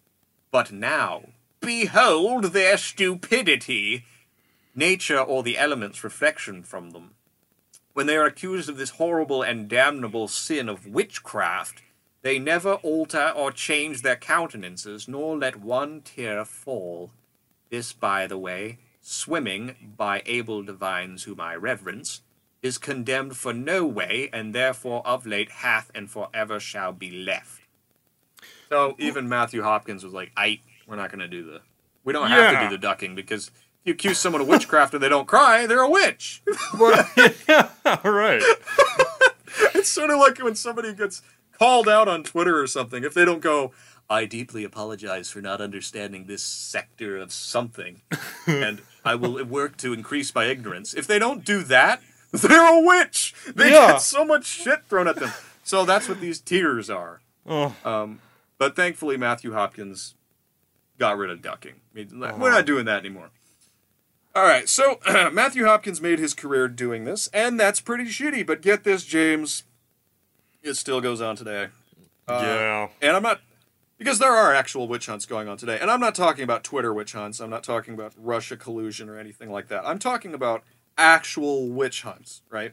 Shit. like real real witch hunts so like saudi arabia still actually convicts and beheads people for witchcraft and sorcery as Oh, God. recently as 2012 yeah they'll cut your head off if somebody says you're a witch. Uh, in india women are often labeled witches as a way of punishing them like we talked about for some perceived wrongdoing. This often forces them to leave home live alone and sometimes actually frequently causes suicide. Oh God. Uh, about 2,500 women were killed in India for witchcraft between 1995 and 2009. Jeez. Can you believe that? That's a big number. That's t- two, over 2,000 women. Oh. Witches. I mean, this is such a medieval topic. It's. Uh, It's Yeah. unbelievable. and you don't hear about it much. Yeah. We also see witch hunts in sub Saharan Africa. Uh, in 2008, 11 people were burned alive in Kenya for practicing witchcraft. Jesus. Uh, Amnesty International reported that nearly 1,000 people were abducted in Gambia, accused of witchcraft, and were forced to drink poison. what the hell? Yeah, in Papua New Guinea, 2013, four women were accused of witchcraft because they had a house made out of wood and were well educated. Oh, okay. Interesting. They were all they were all beheaded. Oh. And that's not even the worst that happened to these women accused of being witches, but also the shit that happened to them is not the kind of shit I'm going to talk about on this show. Right.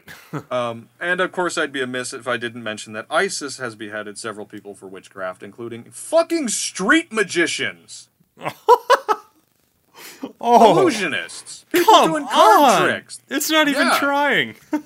No, it's it's, not. Well, and I can see with ISIS, you want to show.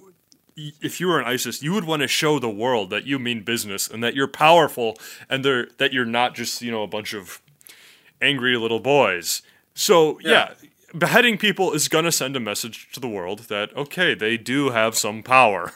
so I can mm, see why. Mm. Ugh, it's horrible, but I can see why they do it. yeah, yeah. I mean, the reality is though that witch hunting is not a thing of the past. No. It still exists. Um, and as for the term witch hunt being used today as a metaphor, that seems about right. Um, because witch hunts do happen uh, all the time outside of the vocabulary of magic and sorcery. Obviously, we can draw similarities between the kulaks, which we mentioned on the Mao and Trotsky episodes. Um, yeah, that was a witch hunt if I ever saw one. But we can also apply it today to keep ourselves in, from getting into witch hunts of our own, because that's stupid. Yes. Uh, and we don't want to be stupid people. Anyway, that's where we're going to leave Matthew Hopkins. And when we come back, we'll be talking about his end in death. Wow. Okay. I know that was a lot, but honestly, That was that was good stuff. pretty, It was good to hear freaked too. out reading it. Yeah. Yeah. Yeah. Um, well, so before we go on, break. I do too. Um, because I just realized, ah, I I did well.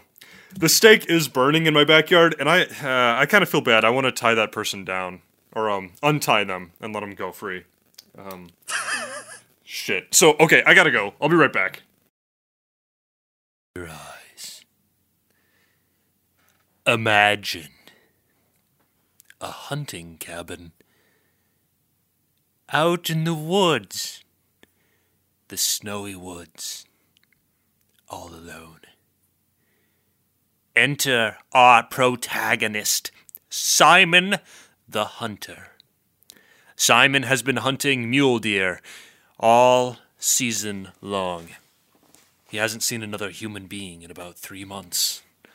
He's living in this cabin in the woods alone.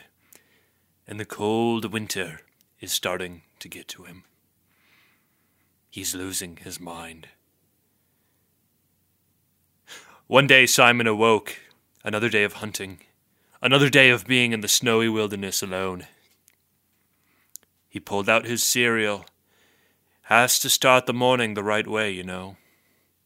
He pulled out a bowl, dumped the cereal in the bowl, and then ate it dry. And that is a true ghost story. Pancho Villa's adult life. Oh yes, welcome back, everybody. uh, when we left off, we were talking about Matthew Hopkins and the horrible, horrible thing that is witch hunting, and now we're going to be getting into Pancho Villa's adult life. Yeah. So when we last left our boy Pancho seven years ago, it seems. Ah, Uh, he no, not not actually. I was referring to your to the episode. I took way too long on that. I'm sorry. No, it was all good stuff. It was all good stuff. You don't have to apologize to me for that. For that other thing you did, I'm still waiting.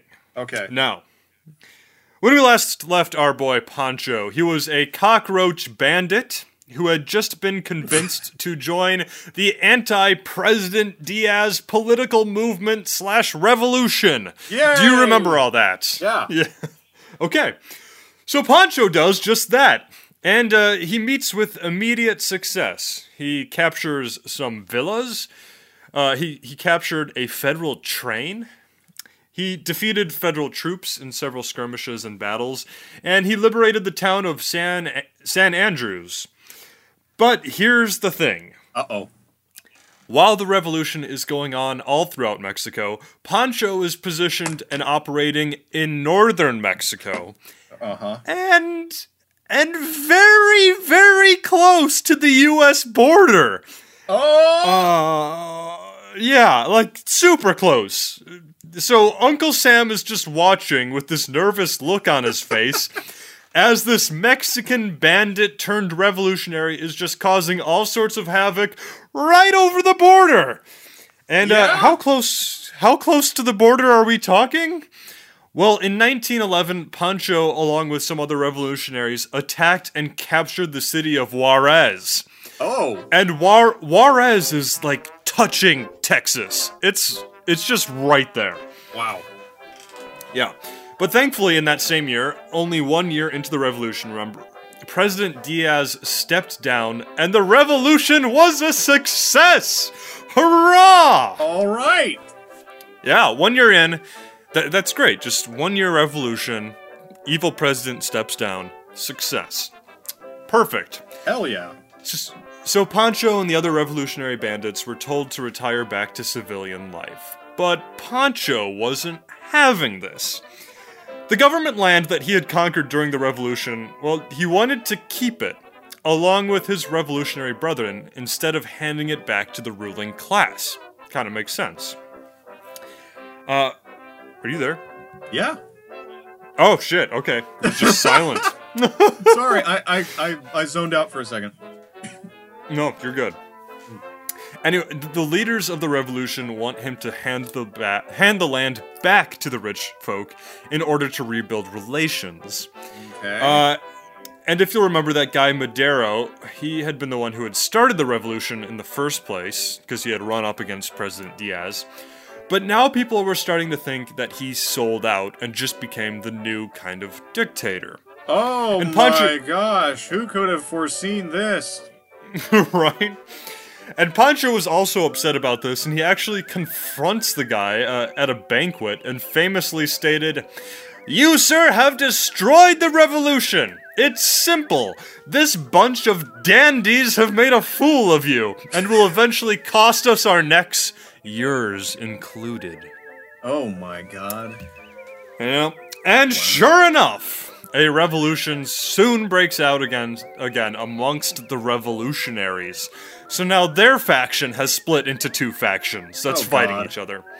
Does this remind you? This reminded me of the Young Turks uh, in our Talat Pasha episode, Yeah, yeah. where where they're fighting against the, the Turkish monarchy, but as soon as they win, they break down to their own factions and fight each other. It's Yep. it's happening yet again. Yeah, that's now real you- familiar. It is. So now you have Madero, who's the new president, and his guys fighting the new revolutionary side, which is led by this guy, this guy named Orozco. Okay. And both sides, both sides try to get Pancho to join them because he's he's actually a skilled military leader. But Pancho decides to join with Madero and the federal government in order to fight the new revolutionaries. Interesting. And this goes, yeah, he sticks with the so-called revolutionary traitors. Um, who knows why? I didn't include it because I didn't look into it too much. There's a lot of politics in this episode, and I skim over it. Like I'm, I'm not two percent milk. I'm just full skim milk at this point. Okay, that's fine. You're not even getting two percent of the content. yeah. Anyway, so Pancho's with the federal the federal army, and he he wins a few battles. Uh, but remember that Pancho is now fighting alongside the federal army, and only a few months earlier he had been fighting against them. Weird situation. And this causes all sorts of problems, uh, obviously. Pancho is put under a federal officer named Huerta. And Huerta gets kind of jealous that Pancho is winning all of the fame and fortune. So he does the only the only logical thing and accuses Pancho of stealing a horse and calls the guy a bandit. What? Which Oh. Ju- just think about put put yourself in Pancho's shoes for a while. Uh-huh. Uh he started life as a bandit. Right. But now he sees himself as a revolutionary. Uh-huh. So to call him a bandit is actually a pretty derogatory term. yeah. Because it's like, hey, you're no better than where you started. yeah, yeah. you're you're you're not loyal at all. You're just you're just some some crime lord, basically. right. So Pancho gets mad about this and he punches Huerta right in the face. Oh my god, they were right there when they say okay. I don't know if they were right there, but at some point Pancho confronts him and punches him. Uh, but this is his military superior who he Right. just punched. Right. so the soldiers the soldiers seize Pancho and he is sentenced to death by firing squad. Are you kidding me? Nope. So there are so many factions within factions within factions. It's such a, a shit show. Ugh. Anyway, uh, right there and then, Pancho is dragged out, the firing squad lines up, and then Pancho is shot and killed, and our story is done. you liar. Huh, yes, that is a lie. actually, actually, what happens is the, the firing squad is lined up, but at the last possible minute, a letter arrives from the government ordering that Pancho be spared. Oh. And there's actually a picture of this exact moment. With Really? Pancho, rec- yeah, it's crazy. Pancho is there receiving the letter, and the Mexican sh- soldiers are uh, are putting away putting ah I can't talk. They're putting away their rifles. It's like the exact scene where Pancho's life is spared. Wow. Yeah. Oh man. It- It's a pretty crazy picture. Uh, you can see it on Pancho Villa's Wikipedia page, which I did not use, of course, uh, for writing this, but it's there in case I- I've heard. I've heard stories that it's there. Anyway, I'm gonna take a sip of coffee. So, Aaron, tell us a story about your childhood. Well, when I was a kid, I had light up shoes, and they were great. That's my story. Okay, um, adequate. the problem with Pancho Okay. is that he had still punched his superior. Right. So he was put in a military prison, and uh, he was moved around to a few other military prisons. But he eventually escaped on Christmas Day in 1912, and he escaped to Texas. Whoa. oh. I know it's an oxymoron because you don't escape to Texas, you're sentenced to Texas. but either way. Depends So on the city. things only Yeah, that's that's fair.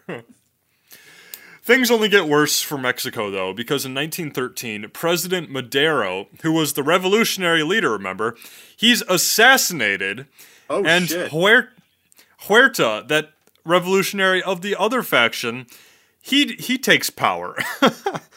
it's just it's crazy. Just remember remember now that Huerta was the guy who tried to kill uh, Pancho because of getting punched in the face.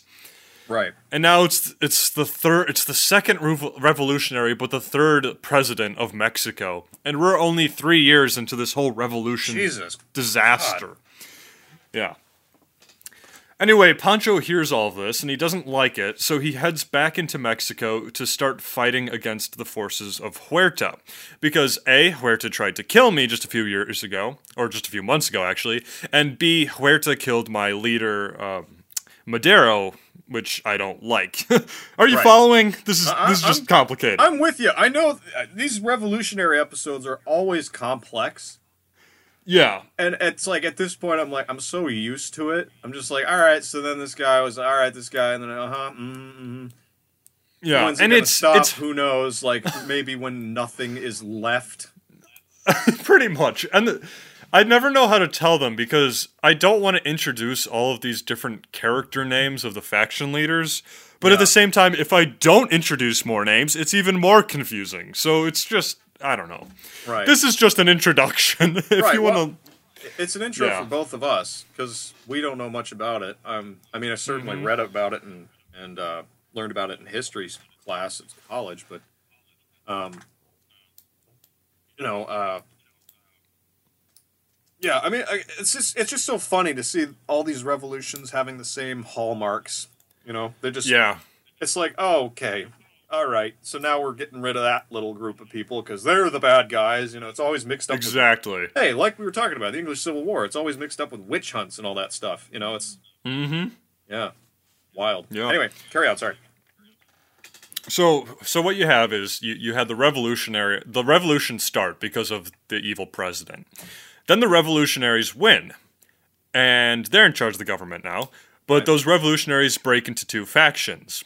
The uh, the one faction beats the other, and then that faction breaks into two separate factions and starts eating itself away. So nice. right now, yeah. Right now, what we have is Huerta, who who's Pancho's nemesis, basically. Huerta's in charge of the government, but he's fighting this this new revolution uh, revolutionary force, and of course, Pancho joins up with that group because he just he just hates Huerta and he wants to get rid of him. Right. Anyway, it's 1913 and 1914, and our boy Pancho just adds to this whole madness.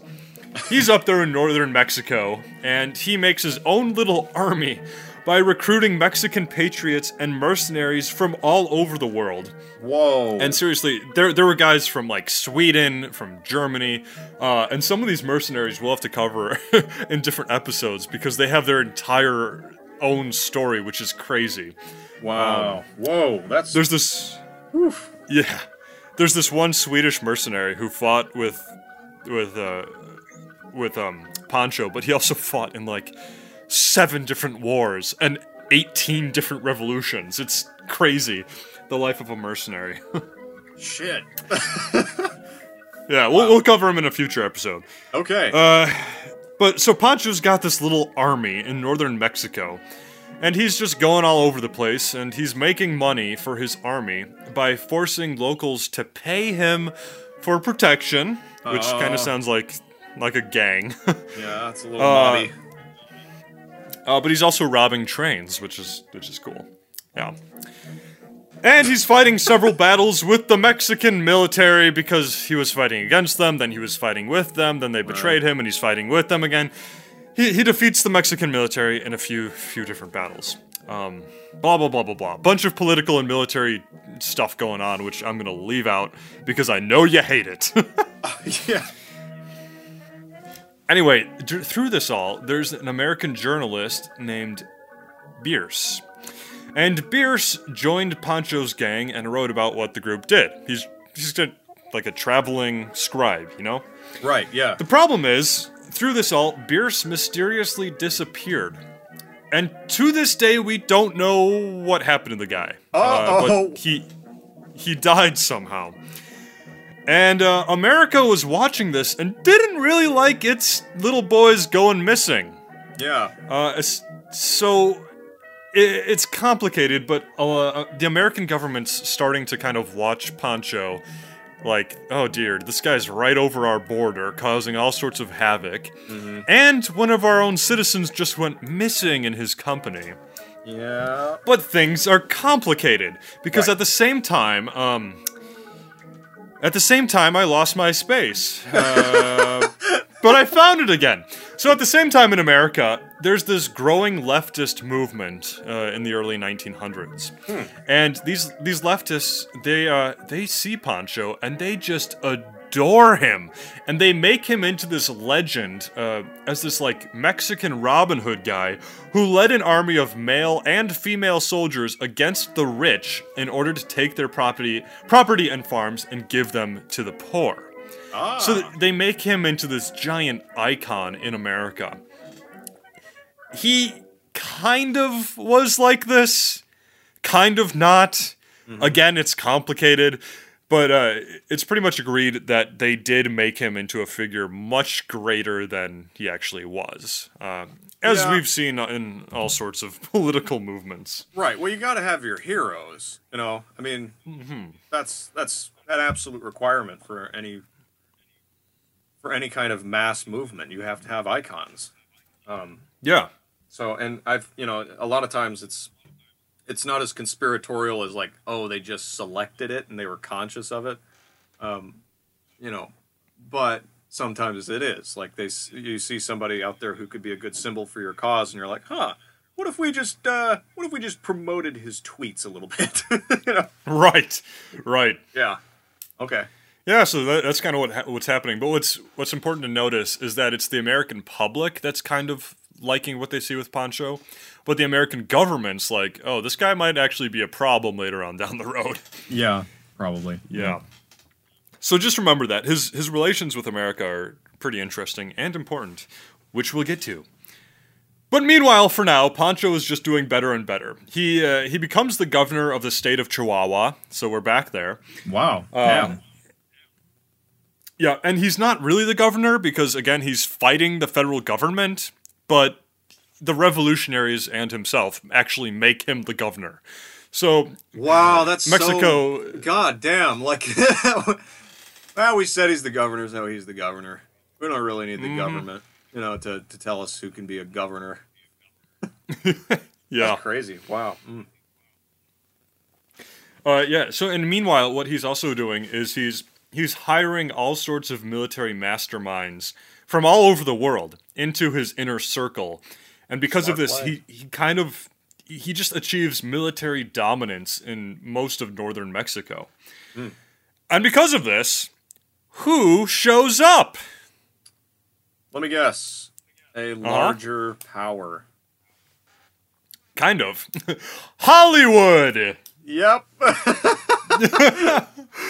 So Hollywood shows up, and uh, they're interested in Pancho, and they make a they make a deal with him. Hollywood is going to film Pancho and his soldiers uh, just doing their thing, fighting their battles, living their lives, and in return, fifty percent of Hollywood's profits from these videos would go towards the revolution and Pancho's military. That's nice. Yeah, and he he starred in I want to say four films uh, that Hollywood produced about him, and there's actual footage of him fighting and whatnot. It's it's crazy. Damn. Yeah. He uh, another way he funded his his campaigns was he stole gold from the banks in his own land so that he could basically make his own state's currency on the gold standard, and this this currency became widely accepted in northern Mexico. So, just Mexico is just it's crazy right now. You have different governments, you have different currencies, you have different factions. It's a disaster. That is, Anyway, jeez, like, wow. It's And- almost and like it's almost mind- like they need their little their own little uh, Bismarck to come in. kind of, yeah. Oh yeah, and keep in mind that speaking of Bismarck, this is 1914. All right, World War One has just begun. and uh, and speaking of the United States, they invited they invited um, Pancho to meet General Pershing and General Patton, Oh shit! and he did. oh, so there there are pictures of the three of them just standing together, grinning with their their mustaches and their military uniforms. that is amazing. Yep. But meanwhile, though, Pancho is building up his new professional army into a steamroller with the hopes of driving into central Mexico to overthrow the federal government once and for all and start things over. this way we'll do it, or this time we'll do it the right way. yeah. So he and his troops they begin their campaign to march south, and there are all sorts of s- battles and skirmishes. Uh, but again, since Aaron hates military history, here's what Im- what's important: Pancho wins again Okay. and again and again. The big ultimate battle and bloodiest battle of the revolution happens at the taking of Zacatecas, which is not the pronunciation, but that's. I'm a stupid, ignorant American. I'm gonna so let you get away. Just you get a pass, man. You get a pass. Maybe not from people who, who are listening, who I know, who have noticed we can't pronounce things for shit. But No, I'll give not you at all. Perfect. Oh, Uh, basically, it was a giant silver mine, which is kind of cool. Um, what's not cool is that it was a, a very bloody battle. Uh, but Pancho and his revolutionaries, they won the battle. And this victory basically ended the Mexican federal government, and the army was dissolved after this defeat. And President Huerta fled the country. Now, remember that Pancho and his army is part of a much larger revolution going on all throughout Mexico. Right. So now that the revolutionaries have finally won again, guess what time it is? It's time, Time for, for the- another revolution. Exactly. so the different factions break off again and start a new war. This this cycle never stops. God. God. and again, again, I'm gonna leave out the politics here because they're they're complicated. But basically, two factions emerge, and Pancho picks one of the factions. But the other side starts basically a smear campaign against him, and the people all over Mexico and the United States start to think that maybe Pancho, after all, is just a bandit and kind of a psychopath. Wow. Hold Yeah. up. Hold up. Mm-hmm. I know you're on a on the you're on a time crunch here, but real quick. Mm-hmm. Why? Why? When does the revolution stop? When? I mean, can Like, actually? Yeah, like, I, and I don't mean like, I mean, because like w- when we study these countries that had massive revolutions, mm-hmm. and we still haven't even touched the French Revolution. We need to get there someday. Oh God. Um, yeah. But it's like, when's it gonna quit? When when's when is enough enough? Like, how many people have Yeah. to die? How many wars do we have to fight? And the answer might be as many as it takes to get good leadership into power. But like, oh my god, it's it's sometimes unbelievable that these things go on as long as they do. But, It is. Well, and I, I've skipped over so much, but at this point, we're only halfway through the actual Mexican Revolution. It's 1915. It started in 1910, and they still have five more years of this shit. Jesus Christ. Yeah. Okay. But so back back to where we are. Basically, Pancho's losing a lot of public favor, both in Mexico and the United States. And unfortunately for him, uh, at this time he's he's basically fighting for the losing side, and he loses a couple huge battles. And in these battles, just thousands of his men are killed, just like in a day Shit. and he's he's being pushed back further and further up north. And by the time he he's back in Chihuahua, he uh, he's lost almost all of his men. Oh, and the men the men that he does have left basically turn on him, leave, and join the other side. Wow. so not in a good place. yeah. Yeah. So at, at this point, he's really no longer a, a figure, um, other than just a, kind of an icon. It's just him, two hundred of his of his men left, and they're in the Mexican wilderness alone. Meanwhile, like I said, all social support for Pancho in the U.S. had pretty much died out, and the U.S. refused to send him more weapons, and they formally recognized Pancho's opponents as the new Mexican government. So ah. not good for Pancho. Yeah. And Pancho is pissed at this because he he kind of sees this as the Americans betraying him. Yeah. Because earlier he had been like this this Robin Hood figure, and now they're supporting his enemies and not sending him weapons. And uh and things only get worse. So in January of 1916, some of Pancho's men attack a train in Mexico and kill a bunch of people on board, including over a dozen American citizens Uh-oh. who are working for a refining company. So now American and Pancho, or America and Pancho, are really not on good terms because Yeah. he's, he's actually he's actually killed Americans Yeah, now. that tends to happen when you kill Americans.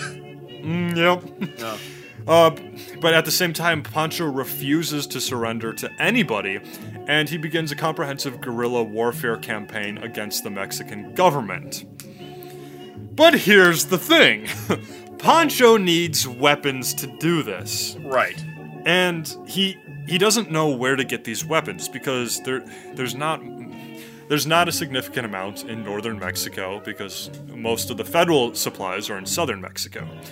So he he, uh, he starts to look north over Uh-oh. the border Oh no. into America. Uh oh. So on March 19th, 1916, about a hundred of Pancho's men sneak into the United States. They attack the town of Columbus, New Mexico. They kill several Americans and American soldiers and other and a bunch of Mexicans who are living there as well. They steal all of the supplies and then they burn down the town. Oh my so now God. Pancho Yeah, so now Pancho has actually attacked American territory and uh, Uncle Sam is pissed. Right. Oh no. Yeah. Oh dear. Oh dear me. Uh, Eh, let and it, it keeps my happening. teddy bear. I need to squeeze something fluffy. what? Do that. What? What's its name? I'm doing it. All right. You can keep going. Okay, good. All right. so over the next few months, uh, there are several more attacks on American soil from Mexico, uh, but we're not really sure whether or not Pancho was behind these. Maybe it's hard to prove. Yeah. Um, but nevertheless, President Woodrow Wilson said enough was enough and sent 5,000 U.S. troops into Mexico to find Pancho.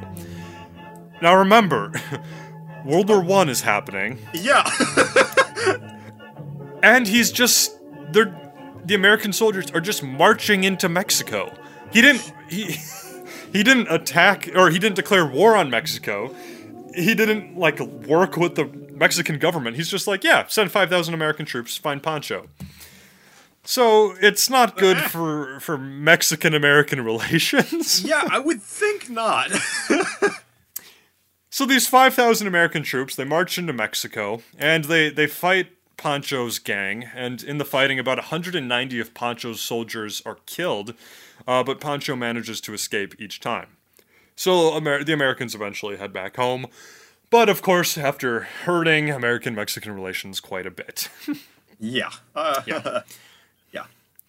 Meanwhile, Pancho may have been working with the Germans in order to help him invade America again. No.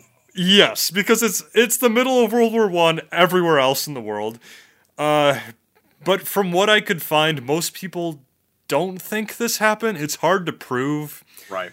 I mean, there there was the whole Zimmerman telegraph thing where Germany did try to to get Mexico to invade America from the south, but again, there were so many different factions in Mexico. Uh, it's hard to pin down who which faction they were talking to. Right. Well, that's another thing I wanted to I wanted to bring up. Actually, we're talking about uh, America sending five thousand soldiers into Mexico to capture or kill Pancho Villa. Yeah. Like, okay, so like, I'm put trying to put myself in the situation of person in leadership in America at that time. All right, you got this guy Right. who's coming across the border and burning down towns and things. You're kind of like, all right, all right, I've had it. Let me try to work with the Mexican government. And you look over there, and it's just like a fucking chaotic, like, like Yeah. who's in charge here? And someone throws a cup at you and slaps a pizza on your face. It's like this isn't a party. Like, exactly. I mean, what do you do in that situation? You you you got to get your phone. You left it at the party for some. You know, you got to get it or something. So it's like, what are you gonna do? Like, Mm-hmm. just stand there and l- look at your phone with all this chaos going around. You're like, shit. I hope I can get that phone someday. Or do you just like go in and just fucking get it? like, Right. I don't know. I'm not trying to justify it. I'm just like, well, what the fuck else do you do? you know? Well, exactly. And remember that we're at war. We Americans are at war at this time. Having your own cities, well, not cities, but having a town in the South destroyed by foreigners is not going to look good to your own people. It's it's going to be hard to to to say, yeah, we're we're winning the war. This is going well. Um, Right.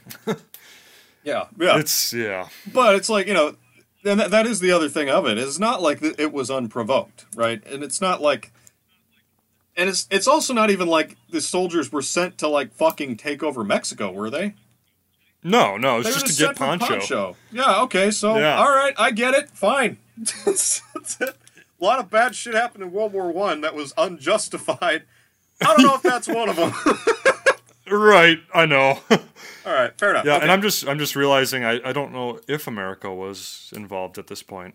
I Oh. don't know what the dates are, but either way, America was either in or on the verge of joining World War One. Right, Either right. way, it doesn't it doesn't really change the situation. Well, it's wartime in the world. All right? Whether or not yeah, i- sure. intervened in Europe, it's still like, Mm-hmm. well, we're producing weapons for the war, for the war, you know, we're selling you know, resources and sending aid and that sort of shit, you know, to the allies we're in it. Right. We're we're in. we're in a Yep. little bit. All right, sorry. Carry on. No, you're good. So while this is all happening, Pancho is still fighting this guerrilla war uh, against the federal government of Mexico.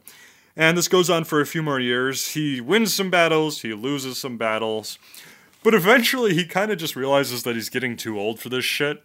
So he, he sends a message to the Mexican government and asks, "Hey, if if I retire, will you if will you let me retire? Will you stop trying to kill me?" And not only do they agree to this, they're like, "Yes, please retire. This is not good for for our our image." So they let him retire and they reward him, their enemy, with a with a villa, 25,000 acres and half a million gold pesos. Oh, what? So it paid off. Yeah, exactly. Which is which is interesting because it turns Pancho into this rich landowner that he had once vowed to destroy as a revolutionary. well, you know. Because hey, when it's in your favor. Yeah, it's like, eh, maybe I don't have a problem with the ruling class when I'm the ruling class, baby. Right, right. Uh, I'll take those pesos. I mean, I get it. yeah, I get exactly. it. Hey, I mean, maybe maybe his principles weren't that strong, but Sure. Yeah, we don't know. Maybe we do know. I don't know. well, anyway, paid off. Yeah. Crime pays, kids. That's the lesson. yeah. So this he, he finally settled down in 1920, which thankfully was also the year that Mexico's 10-year crazy revolution finally came to an end. So things are finally settling down in there. And uh that's that's kind of it um for now for his adult life. One other thing to note is that during his whole life uh Pancho was super into marriage and he like the Puritans except he married pretty much any woman he took a liking to. ah, And by the time of his death, we don't know, but he probably had maybe 75 wives. Jesus Christ! yeah, so who knows? That's at least It- seventy-four too many. uh, yeah, for sure. So uh, he's often he's often remembered as not only being a revolutionary hero, but also being portrayed as like this romantic womanizer in American and Mexican fiction, and he may have been. Um, uh, we don't really know all the details, but the other side of this image, and I am going to give a trigger warning out there is that he may not have been like this at all. He may have uh, forced women to marry him.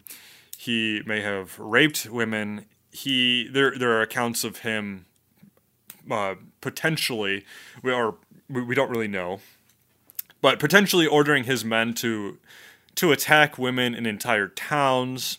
Uh, there's also evidence that he ordered several femicides, which is when only the women of a group are killed. Shit. So is this is this smear propaganda living on? Some people think so, some people think not. Again, he's a very controversial character. Uh, and that's kind of why this is all so interesting is it's it's I can't get into his head. Like I I want to believe that he's this revolutionary hero, but at the same time you kind of think, "Eh, maybe he's just a bandit trying to make the most out of life for himself." And hmm. it's hard. I haven't done enough enough research to make up my mind, but that, that's kind of how he's remembered as is either one of those those two characters. Hmm, hmm. Um, interesting. But that's that's that's kind of it right now. He eventually settled down, made it big, and yeah. oh that's shit, it. that was a weird note to end on. Uh, Well, that's that's kind of like his whole life. It's just weird. Like, is this a good guy or a bad guy or someone in between? I don't know. yeah, yeah, and And there's there's so many different accounts and viewpoints on him that you really just kind of have to make up your own mind. yeah, it, kind of the whole maybe that was a smear thing worries me a little bit because it's like you don't know. right.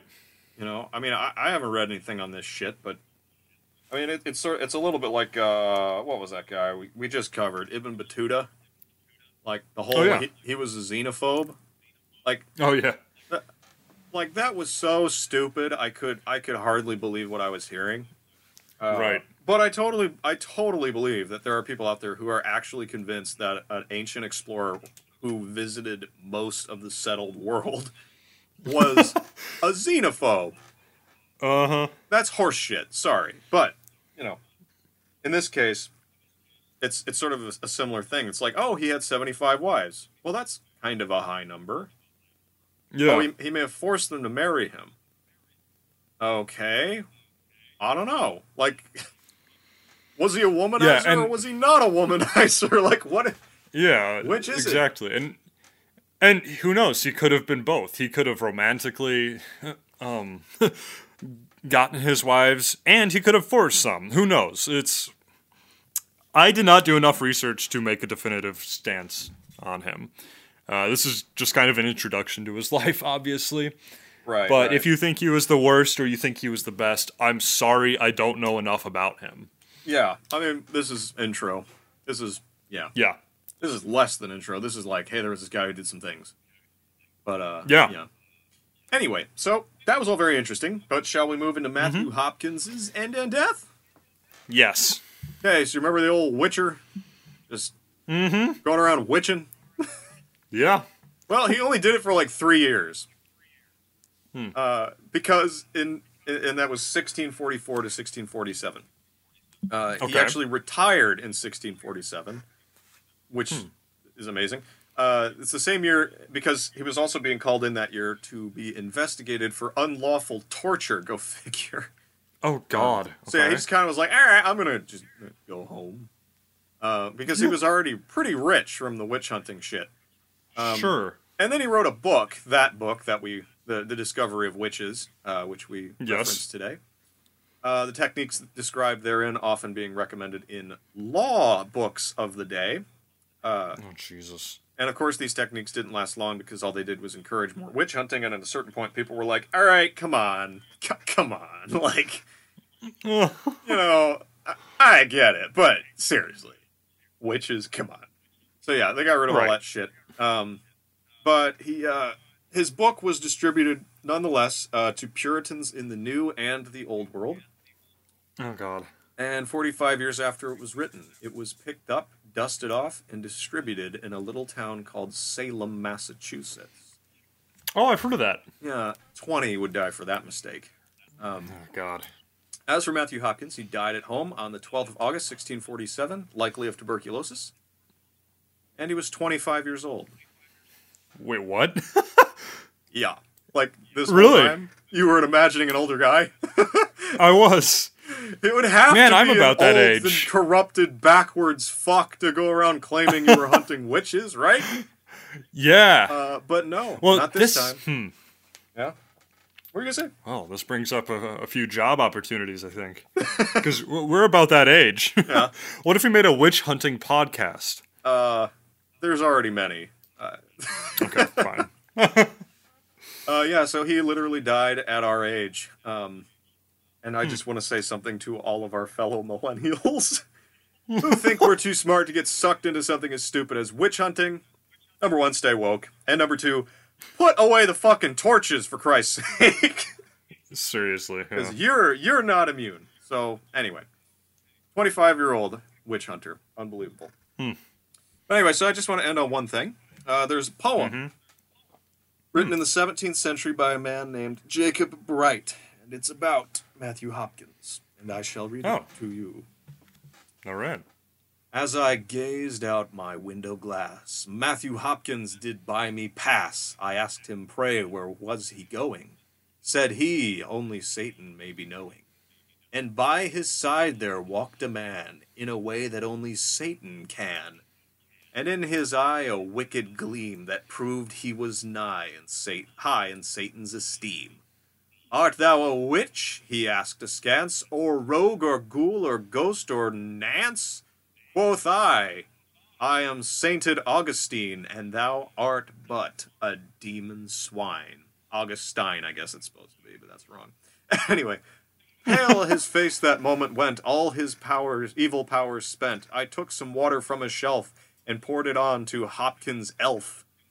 At this time, the Hop can, he did shriek, and writhing did he grow a beak. Then, after a beastly croak, the monster disappeared in smoke. This proves how God and church prevail, and demons and sinners can do naught but wail. For torment you a crone of Christian disposition, then surely your doom Christ will make his mission. Yep. Uh, I agree. So it's That's worth it's all I have worth to say. it's worth pointing out uh, that uh, oh hang hold on my boss is calling. Oh yeah, It's, not worth saying. It is worth saying, however, um, that a lot of people thought at the end that Matthew Hopkins was a witch himself. Hmm. Yeah. Um, Interesting. which is the greatest irony, but is also rather, rather telling, is it not? hmm That those who go and hunt for witches themselves, the witch become, or something like that. Right. Yeah, there was like a legend about him. Uh, I like that. like him being dunked, dunked or whatever at the end, taking the swimming test and failing, Oh, um, because basically his reputation went from being like badass witch hunter to being like, okay, this guy was totally fucking with us, and that was not cool. right. Right. So yeah, lesson like about that. that. But anyway, I'm done. So shall we move into Pancho Villa's End in Death? Yes. Okay. So, from 1920 through 1923, Pancho lived on his ranch with his large family and uh, his bodyguards. Many of his soldiers stayed with him. And he lived the life.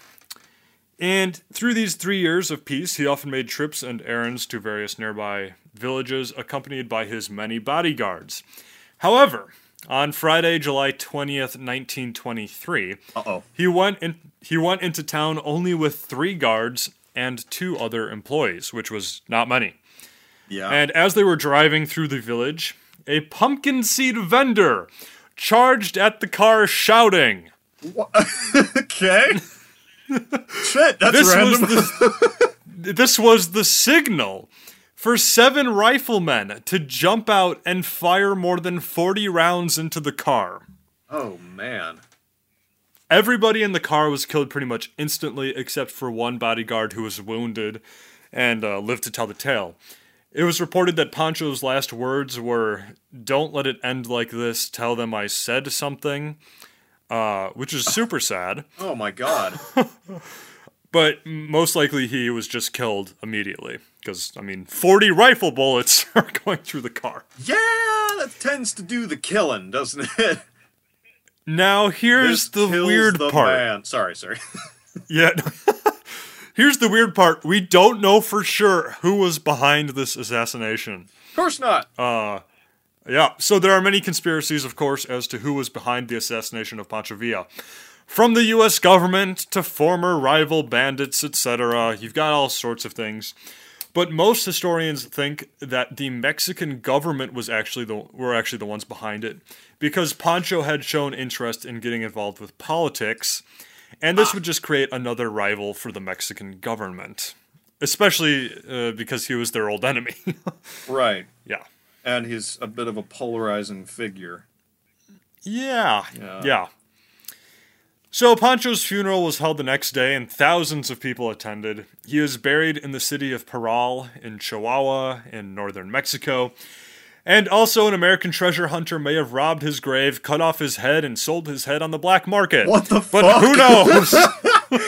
Did you just make that up? nope, it's an urban legend. Well, goddamn. I hope that didn't happen. Uh, I hope so too. yeah. Oh Jesus. But other than that, that's about it. Uh, he has a pretty controversial legacy, like I said earlier. He's also in four Hollywood movies, so you can see a video of him. He stars as himself. And uh, that's about it for Pancho Villa. Well, damn. Uh. All I can say is good. This is a long episode, and I've gotta go. I have to go to work. yeah. Shit. Okay. So let's head Quick, to the to the history lab. Yep. Get out of here.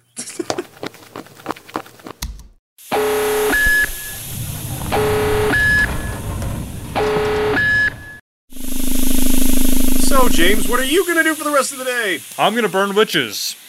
Great. Mm-hmm. What I about think you? it's time to bring the show to an end for today. Feel free to send all your hate tweets to WTADP Podcast.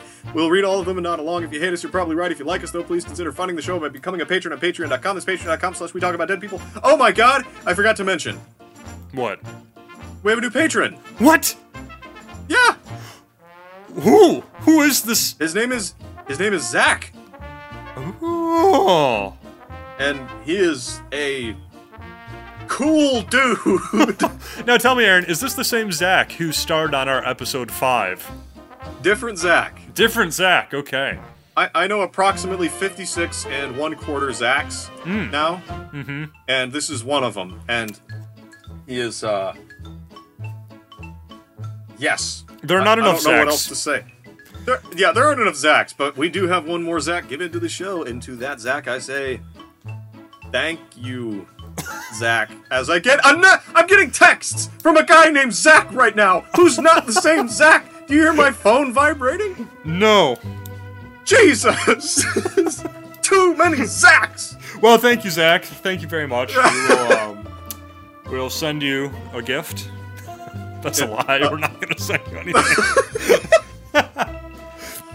You get your shout out. There you go. All right. Uh, so yeah, if you want to join Zach and our other patrons, that's patreon.com slash we talk about dead people. 50 bucks, 20 bucks, even as little as a dollar. As much as it costs to, uh, to, uh, bribe a politician.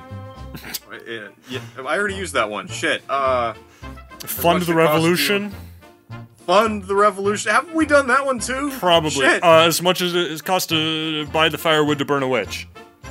There you go. Uh, Uh-huh. helps tremendously. Our cover art was created by the extremely gifted Ian Patterson, Ian Patterson Illustration.com. With all that being said, we'll be, uh, oh wait, sorry, Ian Patterson. You can view more of, shit, I'm fucking this up.